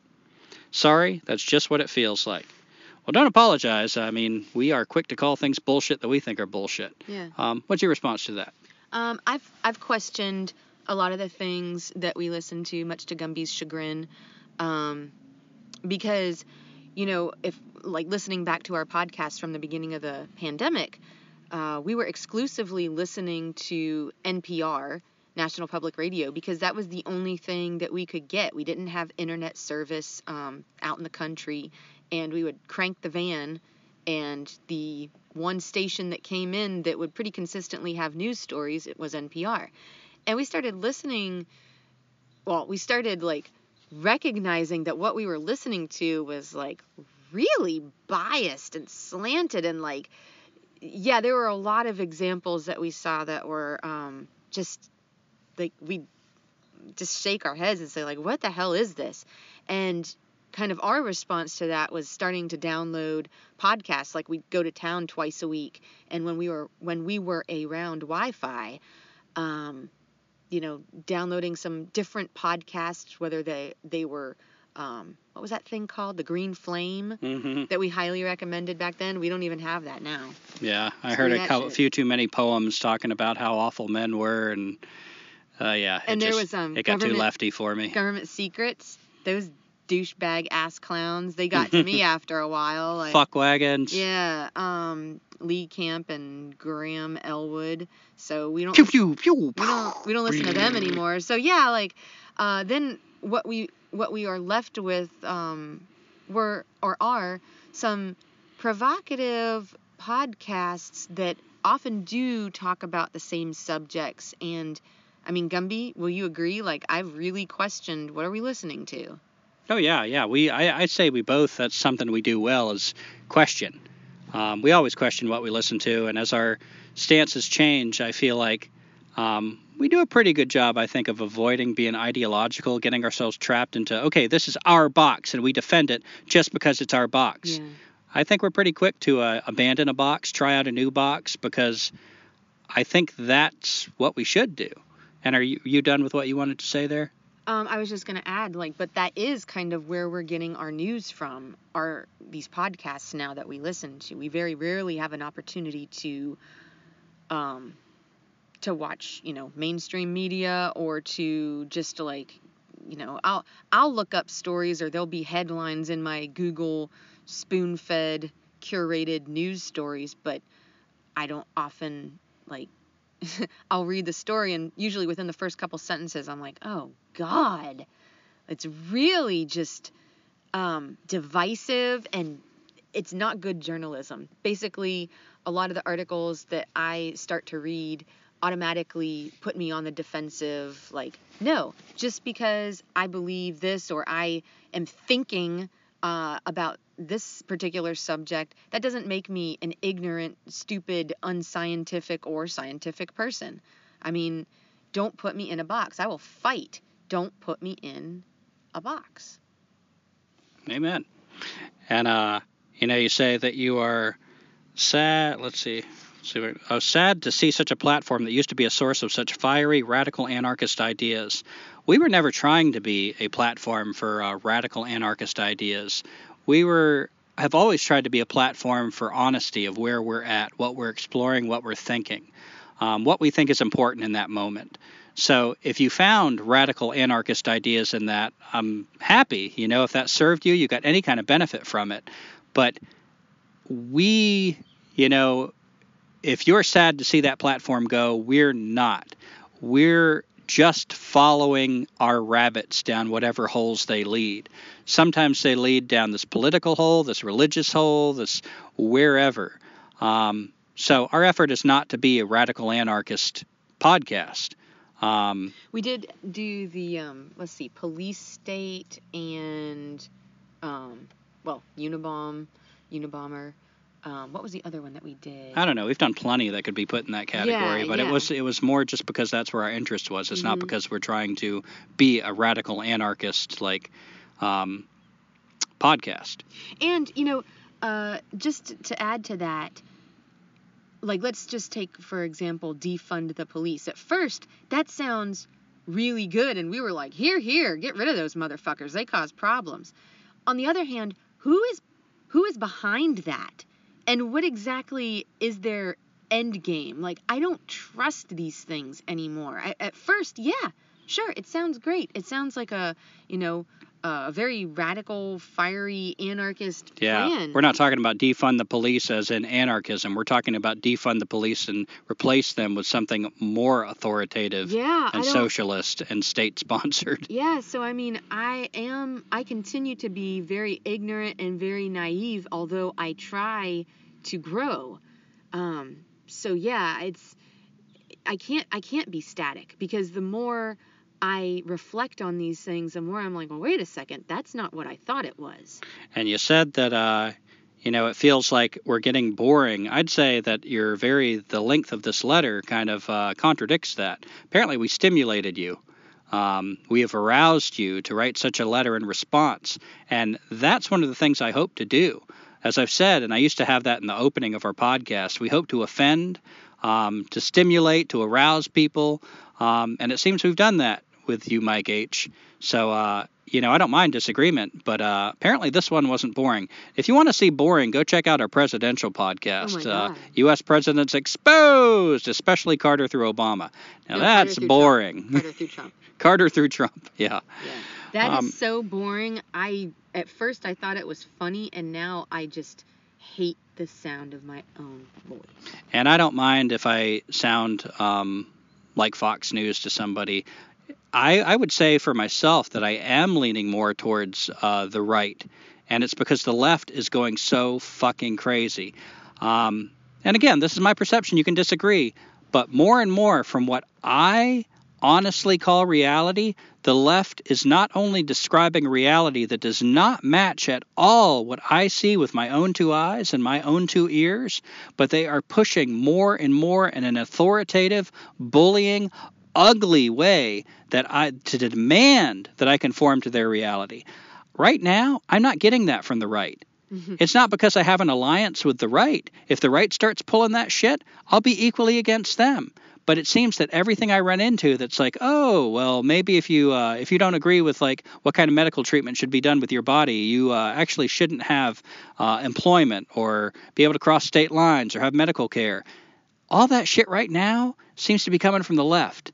And so that's pitted me against it. So if I find myself having common enemies with someone, I don't let that bother me. What about as an anarchist? Like, uh, you said like left and right. I don't care. Okay. I don't care. I don't care what label that somebody wants to put on me. I don't even care if I put the label on myself. Mm-hmm. What I really think of myself is a free thinker. If you can if the label doesn't fit anymore and you're like, "Oh, well that's not anarchist." Okay, prove it to me and I'll abandon the title. I'll still keep my view because I got there through free thinking. Mm. And I don't care what it sounds like. If, you know, if free thinking led me into Nazism, mm-hmm. I don't care. Free thinking doesn't lead me into Nazism, but if I got there through my own critical thinking, that's what's important to me. Am I wide the fuck awake and paying attention? I don't care what that allies me with. If they got to a similar place through indoctrination and everything, and they're doing ugly things with it, we are not allies. I want to make sure that I get to where I go through thinking, through questioning, and through being honest and courageous with my views, even when I'm bullied by shit like cancel culture. And that's one of the blessings that Teresa and I have. What the fuck are they going to cancel? We don't have jobs, we don't have houses. We that gives us a certain amount of freedom to be able to speak our minds in ways that other people don't dare increasingly in this culture. And uh, when you're ready, you look like you might have had something else to say, but after that, if you want to read the next paragraph. Um, yeah, before I read the next paragraph, I guess I was uh, thinking how interesting it is that.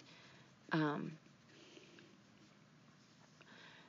see i can i can see it from both ways and a lot of times that confuses me because my brain is like pulling in two directions but that in and of itself like uh, having to label it left or right. If an idea appeals to you or you come to a conclusion, it doesn't have to be left or right. That's somebody else's, if somebody else is labeling it, that's on them. I think that's kind of what you were saying. Like, you're a free thinker. You don't, like, you're bucking labels as much as I am. Well, there's a little more I want to say to this, but Mike H actually gets into a little bit more of this thing that I think it might be better to respond to one of these paragraphs we're about to read. Okay. All right, so here we go.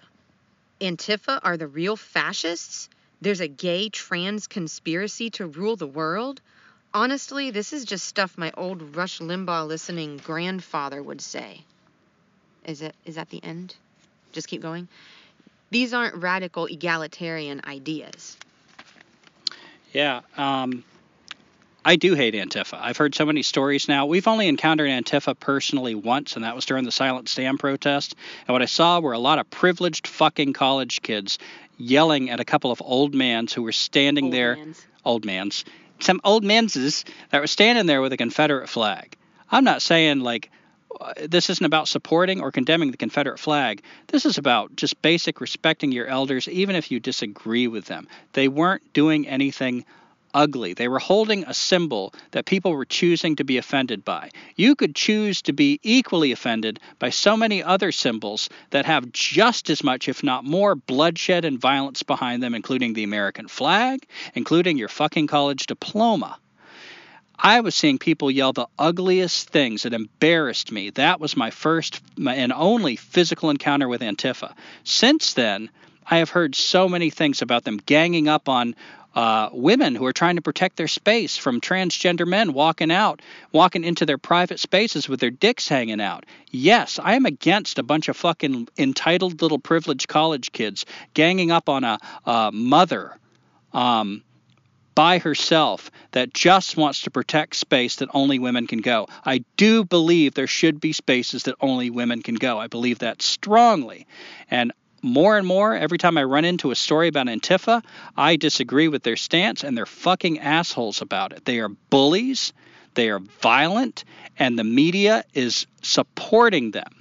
The media does not come out against Antifa while it's coming out against people that just like are questioning the government. More and more, we're hearing people get pushed into this category of domestic terrorism. This is our enemy, while Antifa is let off the hook. You know, the, as soon as the government and the media line up with somebody, that alone makes me suspicious. What the fuck's going on? Yeah. I've got so many reasons to be uh, pitted against Antifa. And I got more to say. Do you want to say anything about Antifa? Mm, sometimes there are movements that, again, at first glance, they seem like they're going to be in the favor of someone who wants this civilization or this society, this culture to end. And it's really easy to like latch onto that movement or idea or whatever ideology and say like here here you know whatever they say i agree with. But again like just as i was saying about defunding the police like what is behind this antifa movement? I feel like in the situation that we were in with the silent sam um, monument protest i would have liked to see uh, all right there's these two old guys with a confederate flag. What if we all sat down and one by one like had a question and answer session. Like letting allowing listening and allowing other people to speak and to listen to them. Like a like the talking iPad episode that we just, you know, that we had uh, that we were listening to, Gumby. Yeah, you questioned uh, Antifa are the real fascist? I don't know. Like I said, we're living in an age where words are getting really fucking hard to use. The meanings are getting changed. Dictionaries are getting changed all the time about what definitions mean, intentionally so. Um, all kinds of terms are just like racism. That's getting changed. You know, it's now it's got to be a group with power to a group without power, and there's all kinds of weird little fucking Frankenstein words like reverse racism, whatever the fuck that means. Uh, whiteness you know, which anti-racism, anti-racism and whiteness. Like what we're fighting racism, but we're approving of a word like whiteness. Uh, there's just it's a gobbledygook of bullshit. And so I don't want to get bogged down in whether they're fascist or not because I don't know what you mean by fascist. I don't know what I mean by fascist. Yeah, one of the things I liked about Socrates, and this was before there were written dictionaries, at least as far as I know, I could be wrong about that, but Socrates first would agree on terms. He'd say, okay, what do we mean by fascist? Let's make sure that we're using the word the same way. I love that. I think that is really important. So, in, unless we could like have a dialogue where I know that you're using the, word fascist the way I use it, I would back off of that personally. Um, I just know that I think Antifa are a bunch of assholes. So I'm not going to say right now I think they're fascist because I don't know what that means to you. And I think these words are losing a lot of meaning and power because they are getting obscured. Yeah, and it's interesting that just in this episode we were talking about words and labels and um, like putting things in boxes to quickly like come to an understanding between two or more people. Um, so here's a situation where, you know, yes, we are relying on words because this is uh, a podcast. I can't like look at your face. I can't, you know, emote to you or or sign to you how I feel about something, but even just using these labels is very confusing. Yeah, And you say there's a gay trans conspiracy to rule the world? We never said that. Yeah. Um, in our transhumanist um, series, we our premise was that part of the strategy used by the transhumanists to divorce us from biological reality, from our humanity, one of the branches we do believe is the transgender transsexuality movement that is being widely promoted, has been mysteriously accepted by a culture that's supposedly institutionally racist, but somehow this uh, just night is day opposite thinking has been just suddenly widely embraced. Again, when the media and the government gets in line behind something, you should always ask, what the fuck is the hidden agenda? Why did they just get behind that? Black people had to fight tooth and nail and are still fighting tooth and nail for their rights, and yet transgender a person that chooses to say I was somehow born in the wrong body, everybody, everybody across the media is like, okay, yep, accepted, hero, they're stunning and brave. Something's going on there.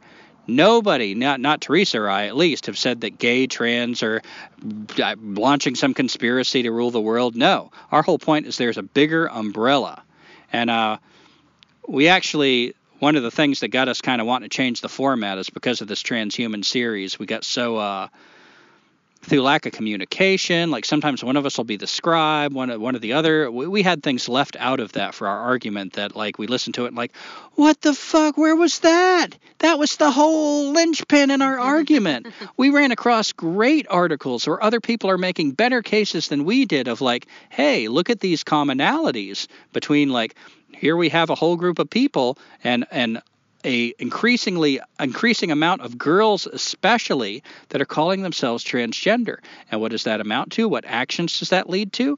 Well getting on big pharma medicine for the rest of their lives being dependent on big pharma on chemicals. And through those chemicals the government. People that need by definition the technology of the government to live the lives they believe they have been taught they are entitled to and would gladly welcome more quickly advancing invasive technology because if you want to go through this dangerous surgery, and it is indeed dangerous to try to mimic the gender that your biological reality is not, um, who would not want better technology to make that safer, to make that more real? Because as it is now, any doctor could check out somebody who's been through the surgery and say, all right, I'll go along with it, but uh, I can tell you weren't born that way.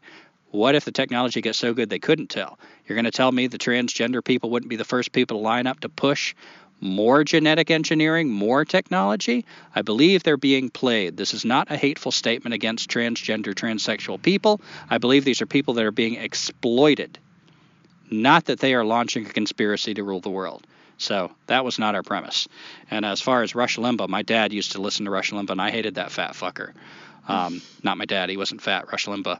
Um, Limba. Limba. And I don't know your grandfather. He might be a wise man you should have listened to more, or he might have been a total fucking asshole. So I can't really speak to that. Mm-hmm. Um, yeah, I think that it's really good that you wrote in because it gives us an opportunity to clarify. And um, I think that our society has done a pretty good job of accepting gay, lesbian, um, bisexual, and I think we've even done a pretty good job of accepting other categories, whether that's transgender, transsexual, queer, this or that. Um,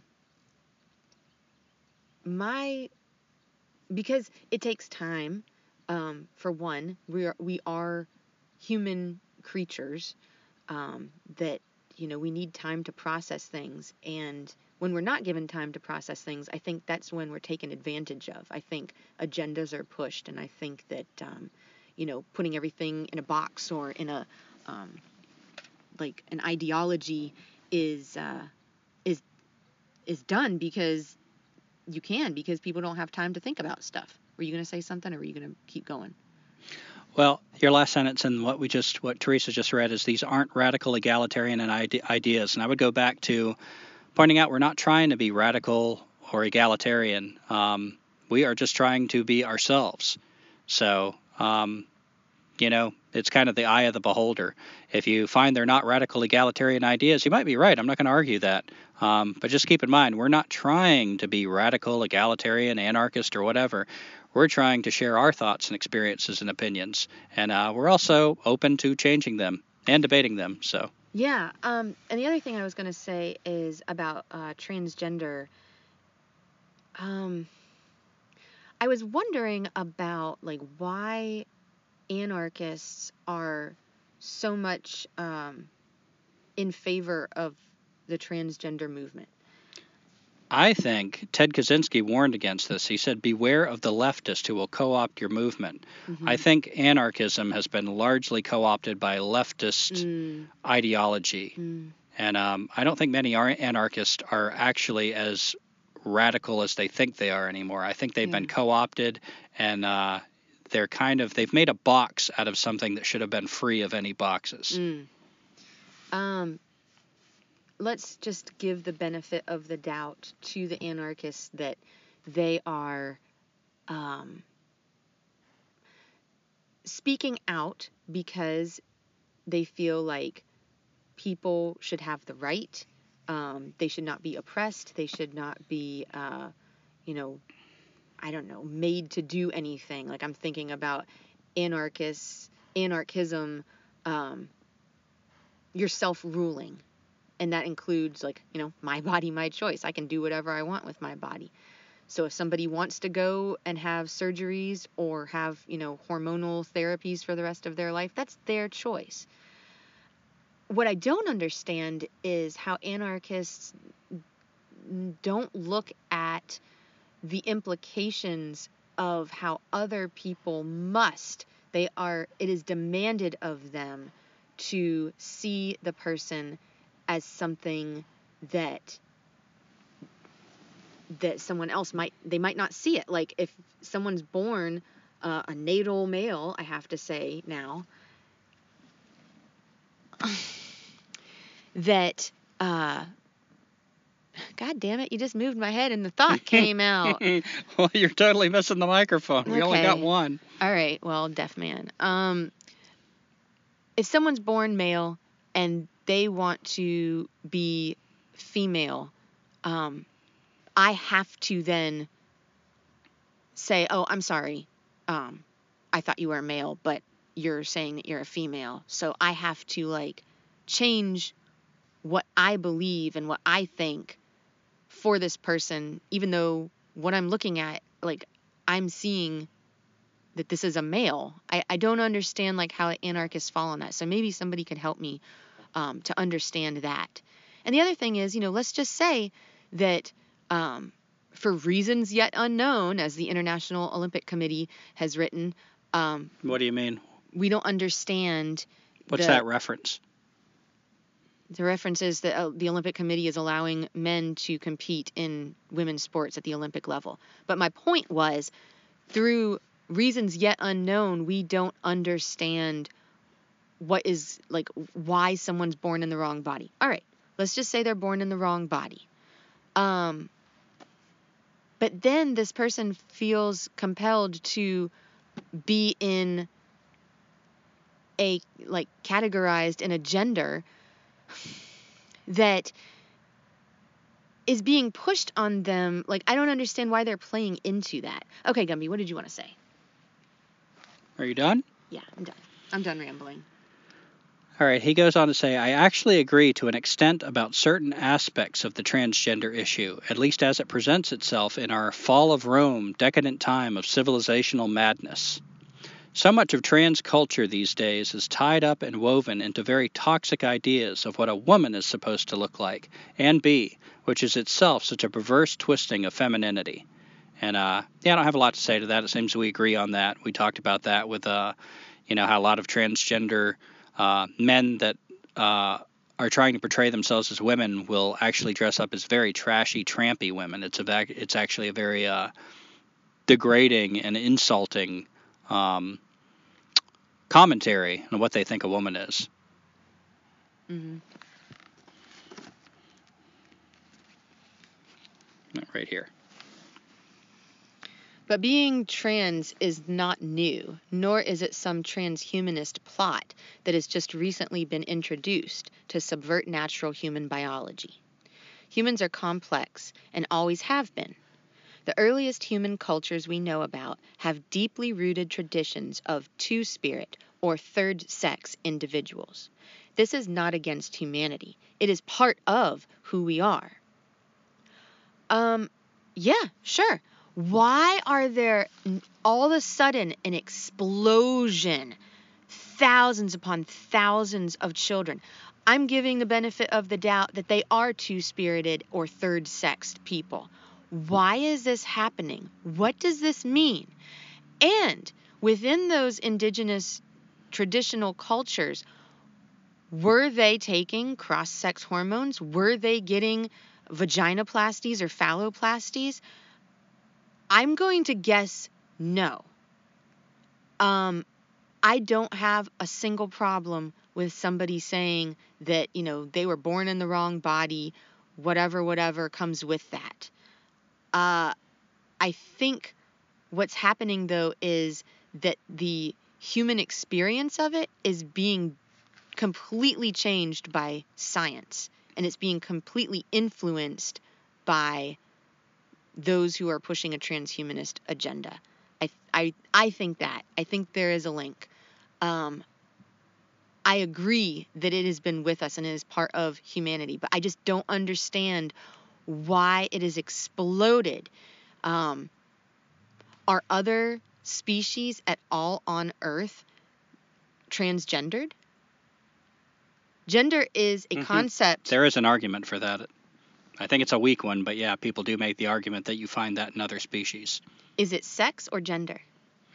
Well, that's kept intentionally obscure and confusing. There are species who spontaneously can change the sex um, depending on various uh, environmental um, factors, whether it's stress of the population, overpopulation of males or females, and even temperature.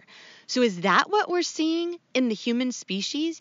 Is it that our climate is growing hot and we're all of a sudden switching genders? Or, excuse me, sexes? It is sex in other species, it is gender in only the human species. And I would like to know if anyone else um, has information on various genders in different species, please write to us and let me know. Yeah, I would argue that trans is new, uh, at least the way that our culture defines it. Um, and I guess I don't want to be repetitive of what Teresa said about the link between transhumanism and that. Um, and I think it is being used to subvert human biology because of the obscurity between gender and sex. And the new thing is the entitlement, the surgical intervention that makes people dependent on the state and its technology and its drugs. The um, mental illness, I feel like, that accompanies that, which is why the suicide rate is so aligned with uh, transgender people. Um, the fragility, the like you don't use the right pronouns and somebody's going to go kill themselves and we're going to act like that's a healthy response. This is not something we see a record of in other cultures.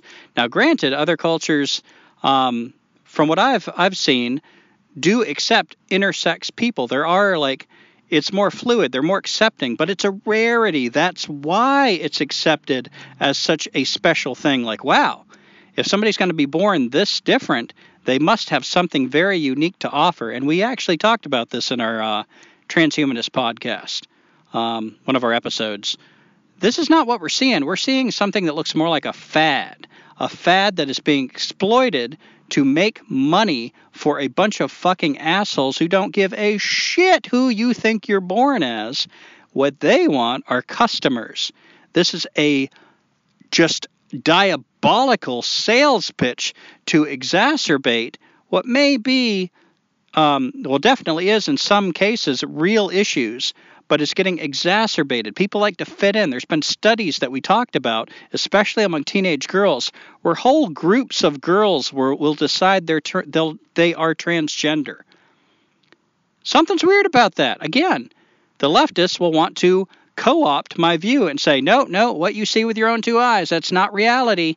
Um, and if you don't agree with it, well, you're actually an evil person, and we hope you get fired. We're going to try to get you fired. This is actually happening. This cancel culture, it's not just a phobia, it's happening. Um, and that does not look like the reality that I see. Um, when you talk about those earliest cultures, I agree. That's one of the one of the many uh, bad parts of our society is we don't treat people who are different as special. We treat them as problems. Uh, How do we fix that? Yeah. And again, like, um, you know, Josh Slocum, we mentioned him, and other gay people point out that this is actually often used against gay people. There are people that are growing up that if they were left the fuck alone and not told they were a woman born in the wrong body, they would keep their balls. They would not be castrated. They would be gay men. But instead, they're being indoctrinated with this new marketing scheme to tell them, oh, well, then you're in this box. And now we're going to do this horribly invasive surgery on you. Again, this is not against these people. It is let's protect these people, let's help these people, and let's help all of our children. A lot of things that are just growing pains, tomboys, people going through shit, figuring out who they are, are getting channeled into surgery rooms, uh, uh, fucking big pharma offices. This is ugly. And people are getting so indoctrinated and brainwashed, they think they're defending an oppressed group of people when they're actually getting played to go along with the severe and ugly exploitation of these people. So that that's my my my view and my premise on that. Um, and I agree. Like the third sex, the actual intersex people, the actual people who by themselves, um, not through social media and peer pressure and marketing campaigns and the whole fucking media saying stunning and brave, stunning and brave, stunning and brave. They are part of who we are. They are part of the human experience, and that should be accepted in a healthy community. I agree with you there.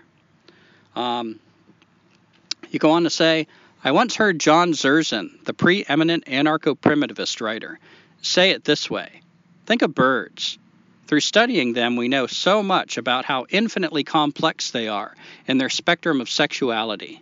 They are not just straight or gay, they are an unimaginably rich tapestry of dancing sexual energy that challenges every modern civilized human convention. Okay. I don't know that much about bird sex. Hmm. I I do know that the word sex is different from the words gender and gender identity. Yeah, I agree with a lot of what John Zerzan, John has written. Um, I especially like what he says about like technology and uh, numbers and time. Um, but as far as the birds go, you know, I, I, would have to agree with Teresa. I don't know much about their, their sexuality.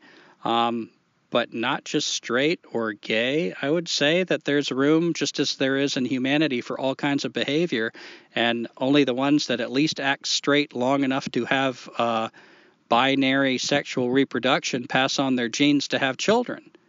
And as far as the other ones that consistently don't act like they're attracted to members of the opposite sex, they don't pass on their genes. Does that mean there's something wrong with them? Does that mean they don't have a purpose? I wouldn't say so. I don't know what it means. Uh, there's a lot in this universe that I don't know what the hell it means, and I don't think I ever will. Um, so yeah, so you disagree with John Zerzan on that point? Yeah, if that's what John Zerzan says, and I, I already thought I disagreed with John Zerzan on this point. Um, yeah, and I don't believe it does challenge every modern civilized human convention. Um, I believe there is a lot that challenges every civilized modern human convention, but particularly I'm not that challenged by the birds.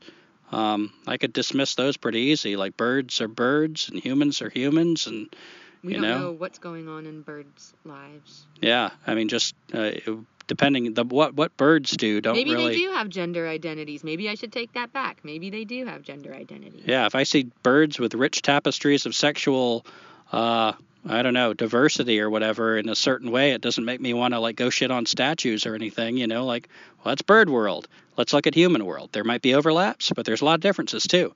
Celebrate diversity, right? Now ask yourself, are humans less or more complex than birds? I don't know. Yeah, I don't know. Yeah. Oh. I uh I see a certain kind of species hierarchy there. I really don't know what's more complex. Um, a lot of the complexity that we own up to as humans, I believe, is uh, social, cultural, and does not serve us. So, as far as what we biologically really are, I don't know. I can't answer that. And he says the answer should be obvious, but apparently not for us. Yeah, I don't know. Yeah, I'm not sure that we're more complex, at least in any way that like we should be, or we should actually like try to try to be. Um, as for myself, I've always been attracted more towards simplicity. Um, and is it your turn or my turn? It is my turn. In short, I think you are making the same mistake Derrick Jensen often does, which is hyper focusing so much on people's sexuality instead of how it presents itself in civilization and culture. Trans, non binary people would still exist in a post civilization anarchic communal world. They just wouldn't all be trying to look like Vogue cover models and conforming to a sick culture. Is that it? Just like straight women and men do. Yeah, it's funny you bring up Derrick Jensen because just like John Zerzan, there's a lot he I agree with, but I don't agree with him on that point. It's almost the opposite for Derrick Jensen for me. Um, there's a lot he says that I disagree with um, when it comes to like, you know, threatening to fight civilization, but like never has a plan of how to do it, and uh, I don't see much progress being made in people that do follow his like um, plan of how to do it. You know, he's got a lot of big talk, but I agree with him about his uh, his views on the trans movement that they are um, infringing on women's rights, harming women. Um, you know, and I'd, we shared some information on that, but I'd invite you to look deeper into women being sexually assaulted in prisons, into men demanding right uh, entrance into women's rape centers, um, into what's happening to children. There's a lot of shit that is not healthy and helpful for a lot of people that's happening in this trans movement. Um, women's sports. Um, so yeah, you say trans non-binary people would still exist in a post-civilizational anarchic communal world. I agree. Sure. Yeah, but they would we'd move more towards um, what we're talking about in the old world, where these people that uh, you know walk a different path might be celebrated for it being special, but it would not become a fad. It would not become something to be exploited. It would not be something that people would want to um, mutilate their bodies to mimic something they're not. It would be more, and here's the big difference for me. Instead of hating yourself and desperately wanting to do dangerous things and get on dangerous drugs to mimic something you're not, there would be more room to celebrate what you are. I don't think people get born in the wrong bodies. You talk about two spirits people that are two spirited. That's someone who says, I wasn't born in the wrong body. I was born with like a dichotomy of spirits or two spirits. I'm celebrating who I am. I walk a sacred path. You don't see people that like put their people on a, a stone table and cut off their junk and like try to sew on fake tits to mimic something they're not. At least I've seen no record of that. That is a big, crucial difference. Celebrate unique people, not exploit unique people. Yeah. And also, I mean, like you were saying, hyper focused. Um, I do tend to see Derrick Jensen um, having a lot of people that he interviews about the trans um, transgender movement. Um, I think Derrick Jensen has a lot of stuff from his past that maybe uh, he he does focus on sexuality some, but he's also been uh, canceled by his publisher, so by the trans activists. Yeah, I don't think it's the people that are questioning this that are focusing on sexuality. We just read a list of sexual preferences. That was not written by a what's called a cis person, as if that was just another sexual category and not one of the crucial binary categories that has led to every single living person on the earth until they bring in this fucking Gattaca style cloning. Um, but yeah, I don't feel like I feel like you're flip flopping. I feel like it's the uh, the focus on sexuality is not coming from the I don't know straight community, whatever the focus on sexuality is actually coming from the other side. Mm-hmm. A manic, psychotic focus on sexuality, a defining myself yeah. by that. Um, again, I, I know we keep bringing up Josh Slocum, but he's like said so many things that got me thinking. And he says, I'm a gay man, and I don't mind saying I'm a gay man. I'm glad I'm a gay man, but I don't define myself by that. My character is not just I'm gay. My character is I'm interested in this, I'm interested in that, I have this view, I have this personality. I'm good at this, I might not be as good at that. My sexuality is just one thing. I don't define myself by it. It's just one of the factors that add up to who I am. I feel like that is the hallmark of a healthy human being. And I feel like that, again, is being exploited and warped by people who are trying to exploit it and warp it into hypersexuality. Define yourself by your sexuality. Mm-hmm. Um, Mike Mike H says, Either way, this is just one thing I found disagreeable and, for lack of a better term, non anarchist about your podcast lately. There are others, but the trans issue seems to have taken over your minds obsessively. I was so excited to listen to a multi part series on the dystopian dangers of transhumanism, as I see this is such a vital topic. It's sad that literally hours of the series were taken up by stuff like Did you hear about the transgender MMA fighter? That really doesn't get to the root of what's happening and honestly doesn't challenge any power structures. Any thoughts? Um, I can see where he's coming from when you have what uh, uh, someone that likes to disagree with you online calls outliers. Like, sure, not every single um, trans identifying athlete um, maims or, or hurts someone. I'm not sure of the percentages. I'm not even sure that I care um, because I'm I am I don't think I'm obsessed with that but I think to make a point, like sometimes you, if you're making a point about something, you do have to cherry pick uh, certain details to uphold your thesis. So I'm not sure if that's more of a, um, I don't know. Maybe our argument wasn't strong enough on that. I don't know. And you say you found other things disagreeable about the podcast lately. Uh, feel free to share. I'd love to discuss those as well. I'm curious of what they might be. I've kind of got some guesses, but I don't want to assume. Um, but yeah, I, I agree with Teresa. I don't think we've become obsessed with that. I feel like it was irrelevant. Like I always knew when I started the transhumanist series that um, that was a link I was making. Yeah. Um, so it was relevant. And um, if it is seeping in in other places, like for instance this episode, um, I feel like it is kind of a topic in the news and um, that we're running into lately. It's a big topic and it's an important one. Um, you know, there's a lot happening in our culture that reminds me of 1984, Winston Smith being uh, interrogated by O'Brien, where O'Brien holds up his five fingers and says, How many fingers am I holding up? And uh, there's no answer that won't get Winston Smith tortured. I feel like the transgender uh, movement is the best example of that happening in our culture, but not the only one.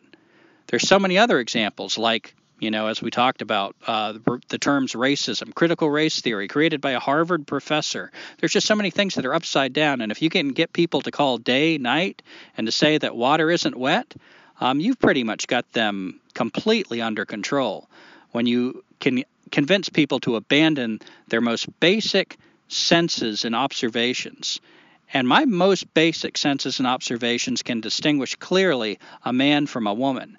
That does not box them into any behavior. I have my own judgments as anybody does about like, oh, that's that's weird or that's normal, but uh, you know, that's fine. I mean, that's discrimination is not something we should be doing away with. Forcing our discrimination upon others, that's where it turns into a problem. And is that what the transgender movement like that's kind of I think what the big issue is that I'm curious about when it comes to an anarchist perspective is how can it be one way? Like you know if I disagree with um, calling a man a woman but how is it not against my rights? Like if I see someone is a man like why do I have to agree that they're a woman? Like that just seems like it's it's violent on to me. Yeah, I was never, and uh, to my knowledge, I don't know of any um, oppression that was done to this group that's calling themselves transgender, where they didn't have equal rights to get a job if they conform to what the job requires, just as I had to do. I can't go in there barefoot. I got to put on shoes. I got to, you know, conform to what the job requires me to do. Um, they weren't kept out of bathrooms, otherwise, they would have all exploded in a big explosion of piss and shit. They wanted extra rights. Um, they wanted people to conform with their reality. Um, so yeah, this is it's a whole different thing. And as far as bringing up the transgender MMA fighter, I don't think these are just outlier situations. Um, these people shouldn't be in positions where they can hurt people who are biologically, physically, generally weaker than they are. It's a biological reality. You know, I'm, I'm, I'm, surrounded by people that say things like, follow the science. Oh, you think you know better than people with letters after their name, scientist. Well, there is a whole science behind this, and it's a very, one of the more pragmatic, practical, observation based sciences, biology. Mm-hmm. Um, I can look around. I can just sit here, right here in this park, and uh, you know, take a piece of paper and wait for ten people to walk by, and notice how many of the people that seemed to be men were bigger, how many of the people that seemed to be women were smaller. It makes fucking sense that the person that's a man, even if he gets his balls cut off and starts talking in a higher voice, if he's playing in a very high contact sport with a woman, the woman's in greater jeopardy. That's just my common sense. Sorry, O'Brien. You're holding up five fingers. Torch me all you want. You're still holding up five fingers. Night is dark and day is light. Um, libertarians. Libertarians and anarcho capitalists are not anarchists. These ideologies exist simply to excuse and defend all hierarchical structures. As Malcolm X said, they'll have you believing the oppressed are the oppressors. Um, yeah, anarcho-capitalists. I don't know. I don't know what's going on there. I don't buy that that is um, anarchist in any way. Libertarians seem like uh, they like both groups have interesting thoughts, but neither of them are really um, hitting home with me as far as like feeling like the truth or like oh yeah this is this is the way things should be. I just i don't know i see weaknesses with pretty much everything. Well i disagree um, to say libertarians and anarcho-capitalists are not anarchists again we're getting into this these definitions of words like mm-hmm. who gets to define them you know, I've been in so many debates where as soon as like I think I'm talking about one thing, somebody's like, "Oh, well, actually, uh, that's actually a legal theory. It, it can't be taught in schools, you know, unless you're going to legal school. Oh, that's absurd." Um, these flip-flopping definitions. But if I were to sit down with you and Socrates style, before we had this discussion, let's hash out what we mean by these words. I'd say an anarchist is someone who does not believe in imposing a state or any kind of organization imposing their values and laws on someone else through threat of violence. That's basically it. And as far as I know, libertarian and anarcho capitalists do embrace that. So I would say that is a type of anarchism. I have a lot of critiques. I'm not a libertarian or an anarcho capitalist. I still think of myself more as an anarcho primitivist. But as far as the essence of what anarchism is, I would argue they are anarchist. And I would also say people are so quick to dismiss groups that they don't. Uh, oh, the vid. Mm. Groups that uh, they separate themselves from. But I'd also say we've got a lot to learn from these groups. They are pushing movements like in Texas and New Hampshire to actually secede from the, the government. Um, they're doing a lot of impressive things that I think we can learn from. And that's just me. You don't have to learn from them. But I'd say a wise man is someone who finds more teachers, not less. What about the transgender people? What about them? I mean, would you say that they're a group of people that you could learn from? Sure. I mean, if, you know, I'm not saying I'm always a wise man, but I'd say that um, I would strive to learn from anyone I could. Um, like I said, you know, the Bible has become something that I used to just despise because of what I thought it was, and I'm learning all kinds of things from it. So, yeah, I mean, I am learning things from transgender people. And again, I'm not always a wise man, so sometimes I'm just uh, shut down to certain groups of people. Um, and I don't believe the, these ideologies simply excuse and defend all, all hierarchical structures. Um, I don't see anarcho primitivists doing much other than a lot of talking and writing books. Um, I do applaud the libertarians and anarcho capitalists for actually doing things more. And I feel like more and more the leftists are co-opting a lot of groups, it, and I would include anarcho primitivists in that. More and more, I see anarcho-primitivists saying, "Oh no, no, liberals, ugh, Democrats, ugh. but then you listen to their ideology, and it's like, man, if you hadn't told me you hated liberals, I'd I'd probably think you were in that camp with your beliefs. So I feel like more and more of whatever resistance is left is coming from these camps, even though I definitely don't agree with the technologists that I find in the libertarian camp. I think we need to be uh, veering away from that. And the capitalist in the anarcho capitalist camp. I think there's still so much room, even though it's anarchist, for exploitation. I think capitalism is based on hierarchy and exploitation. Um, I don't think that gets removed by just removing the government. I think we need to change our whole culture, which is why I'm an anarcho primitivist. Until we live as tribes again, I don't think this can work. Until there's no incentive to accumulate more than your neighbor, which the only way I can picture that is in a tribe. So that's why I'm not an anarcho capitalist. But still, I don't dismiss everything. I see a lot of good resistance, a lot of good questioning and rebellion, more in that camp lately than I'm finding in anything um, in the other camps that seem to be just kind of folding under and going more and more with the main narrative, which I think is bullshit. Yeah, remember when we were listening to the Green Flame podcast? A lot of what I think they would call themselves anarcho primitivists. And all of a sudden they're like, better get vaccinated, better, like, you know, do all this stuff that the government's telling you. Better, um, you know, get your shot from big pharma. Like, what happened? Mm-hmm. Yeah. And you brought, you shared that Malcolm X quote, which I also love. They'll have you believing the oppressed or the oppressors. Um, yeah, that's a cautionary warning. You gotta watch that. And uh, I use that same quote, but I use it very differently. Um, you know, I would say the same thing about like the domestic terrorist. We're getting told all these poor rednecks that just have Confederate flags on their trucks are the uh, oppressors. Shit, they're the fucking people that are on food stamps, that are struggling to get by, that are just, you know, like more and more getting called domestic terrorists. That the FBI is like more and more pushing agendas to like inform on people who have views that they have. So I would use that same quote in a diametrically opposite way, but for all of us, yeah, it's something to watch. Make sure that they're not flip flopping on us because that is the tactic being used. Flip flop everything, keep it upside down, keep you confused. What about what about transgender? What about them?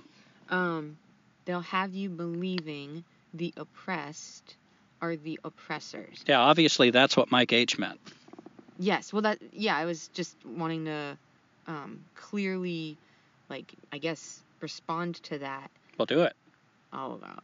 All right. Um, so saying like, first of all, we have to both agree that what you're meaning by the oppressed is are the transgender people. Yeah, and that's where I disagree.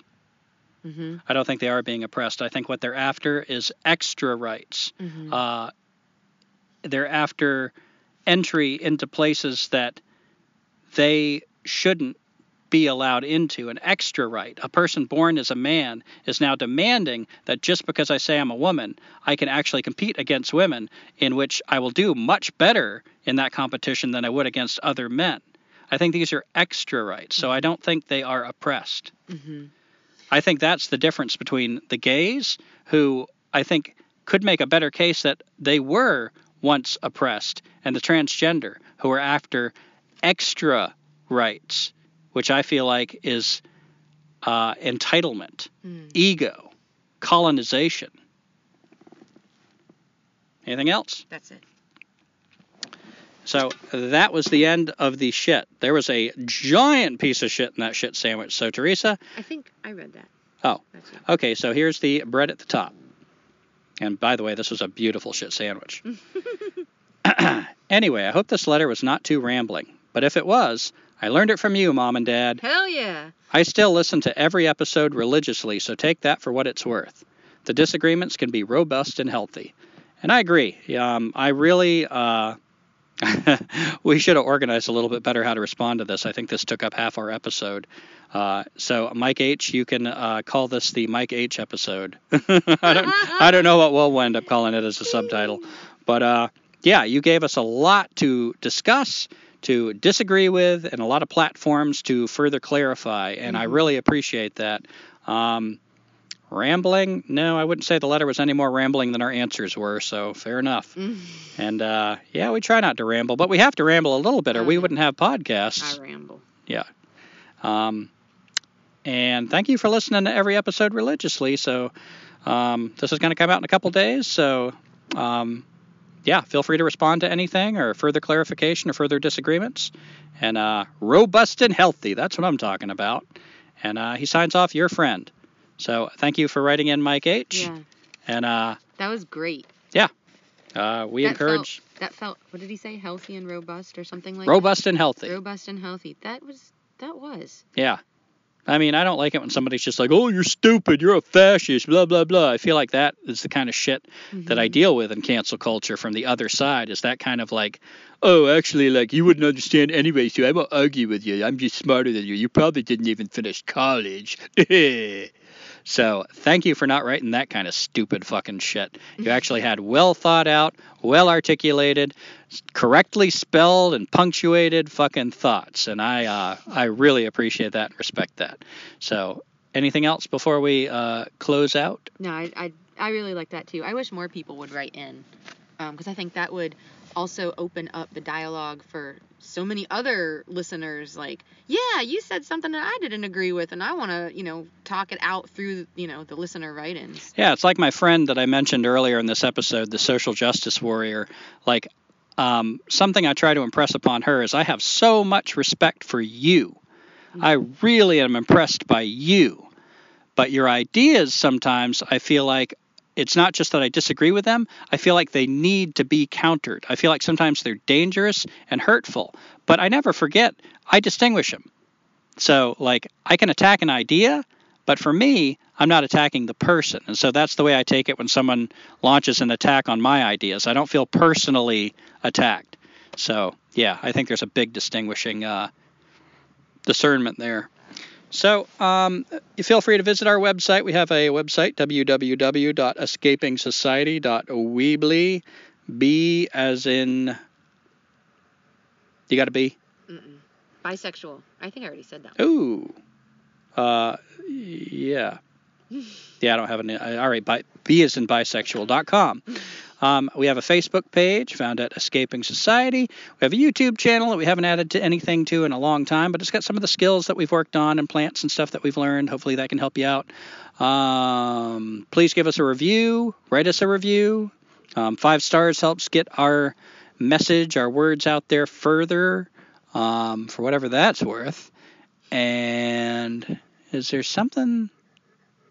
I feel like there's something else that. Did you say the donate? button? Oh, we have a donate button. So if you are uh, able to and so moved, um, we really appreciate donations. We have had um, many listeners since we've gotten the donate button on there to give us generous donations, and uh, we appreciate them all. It helps get us further down the road. And uh, I know we're always saying we're like reaching the bottom of our funds, and kind of weird. We are always almost reaching the bottom of our funds in that bucket, but I think it's about to get empty. yeah.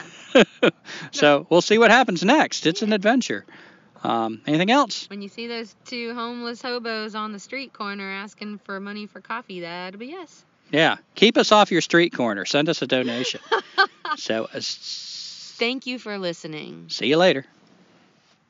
Oh, Society sucks and we don't need it. It's killing your kids, so why do you feed it? They'll tell you to stay, but you don't need to heed it. You can give them the finger. There's no time to linger. So, thank you for listening to our song. It's not very good and it went kinda long. Don't care if you like it, cause we'll be gone over that next horizon. We ain't got no address. Thank you.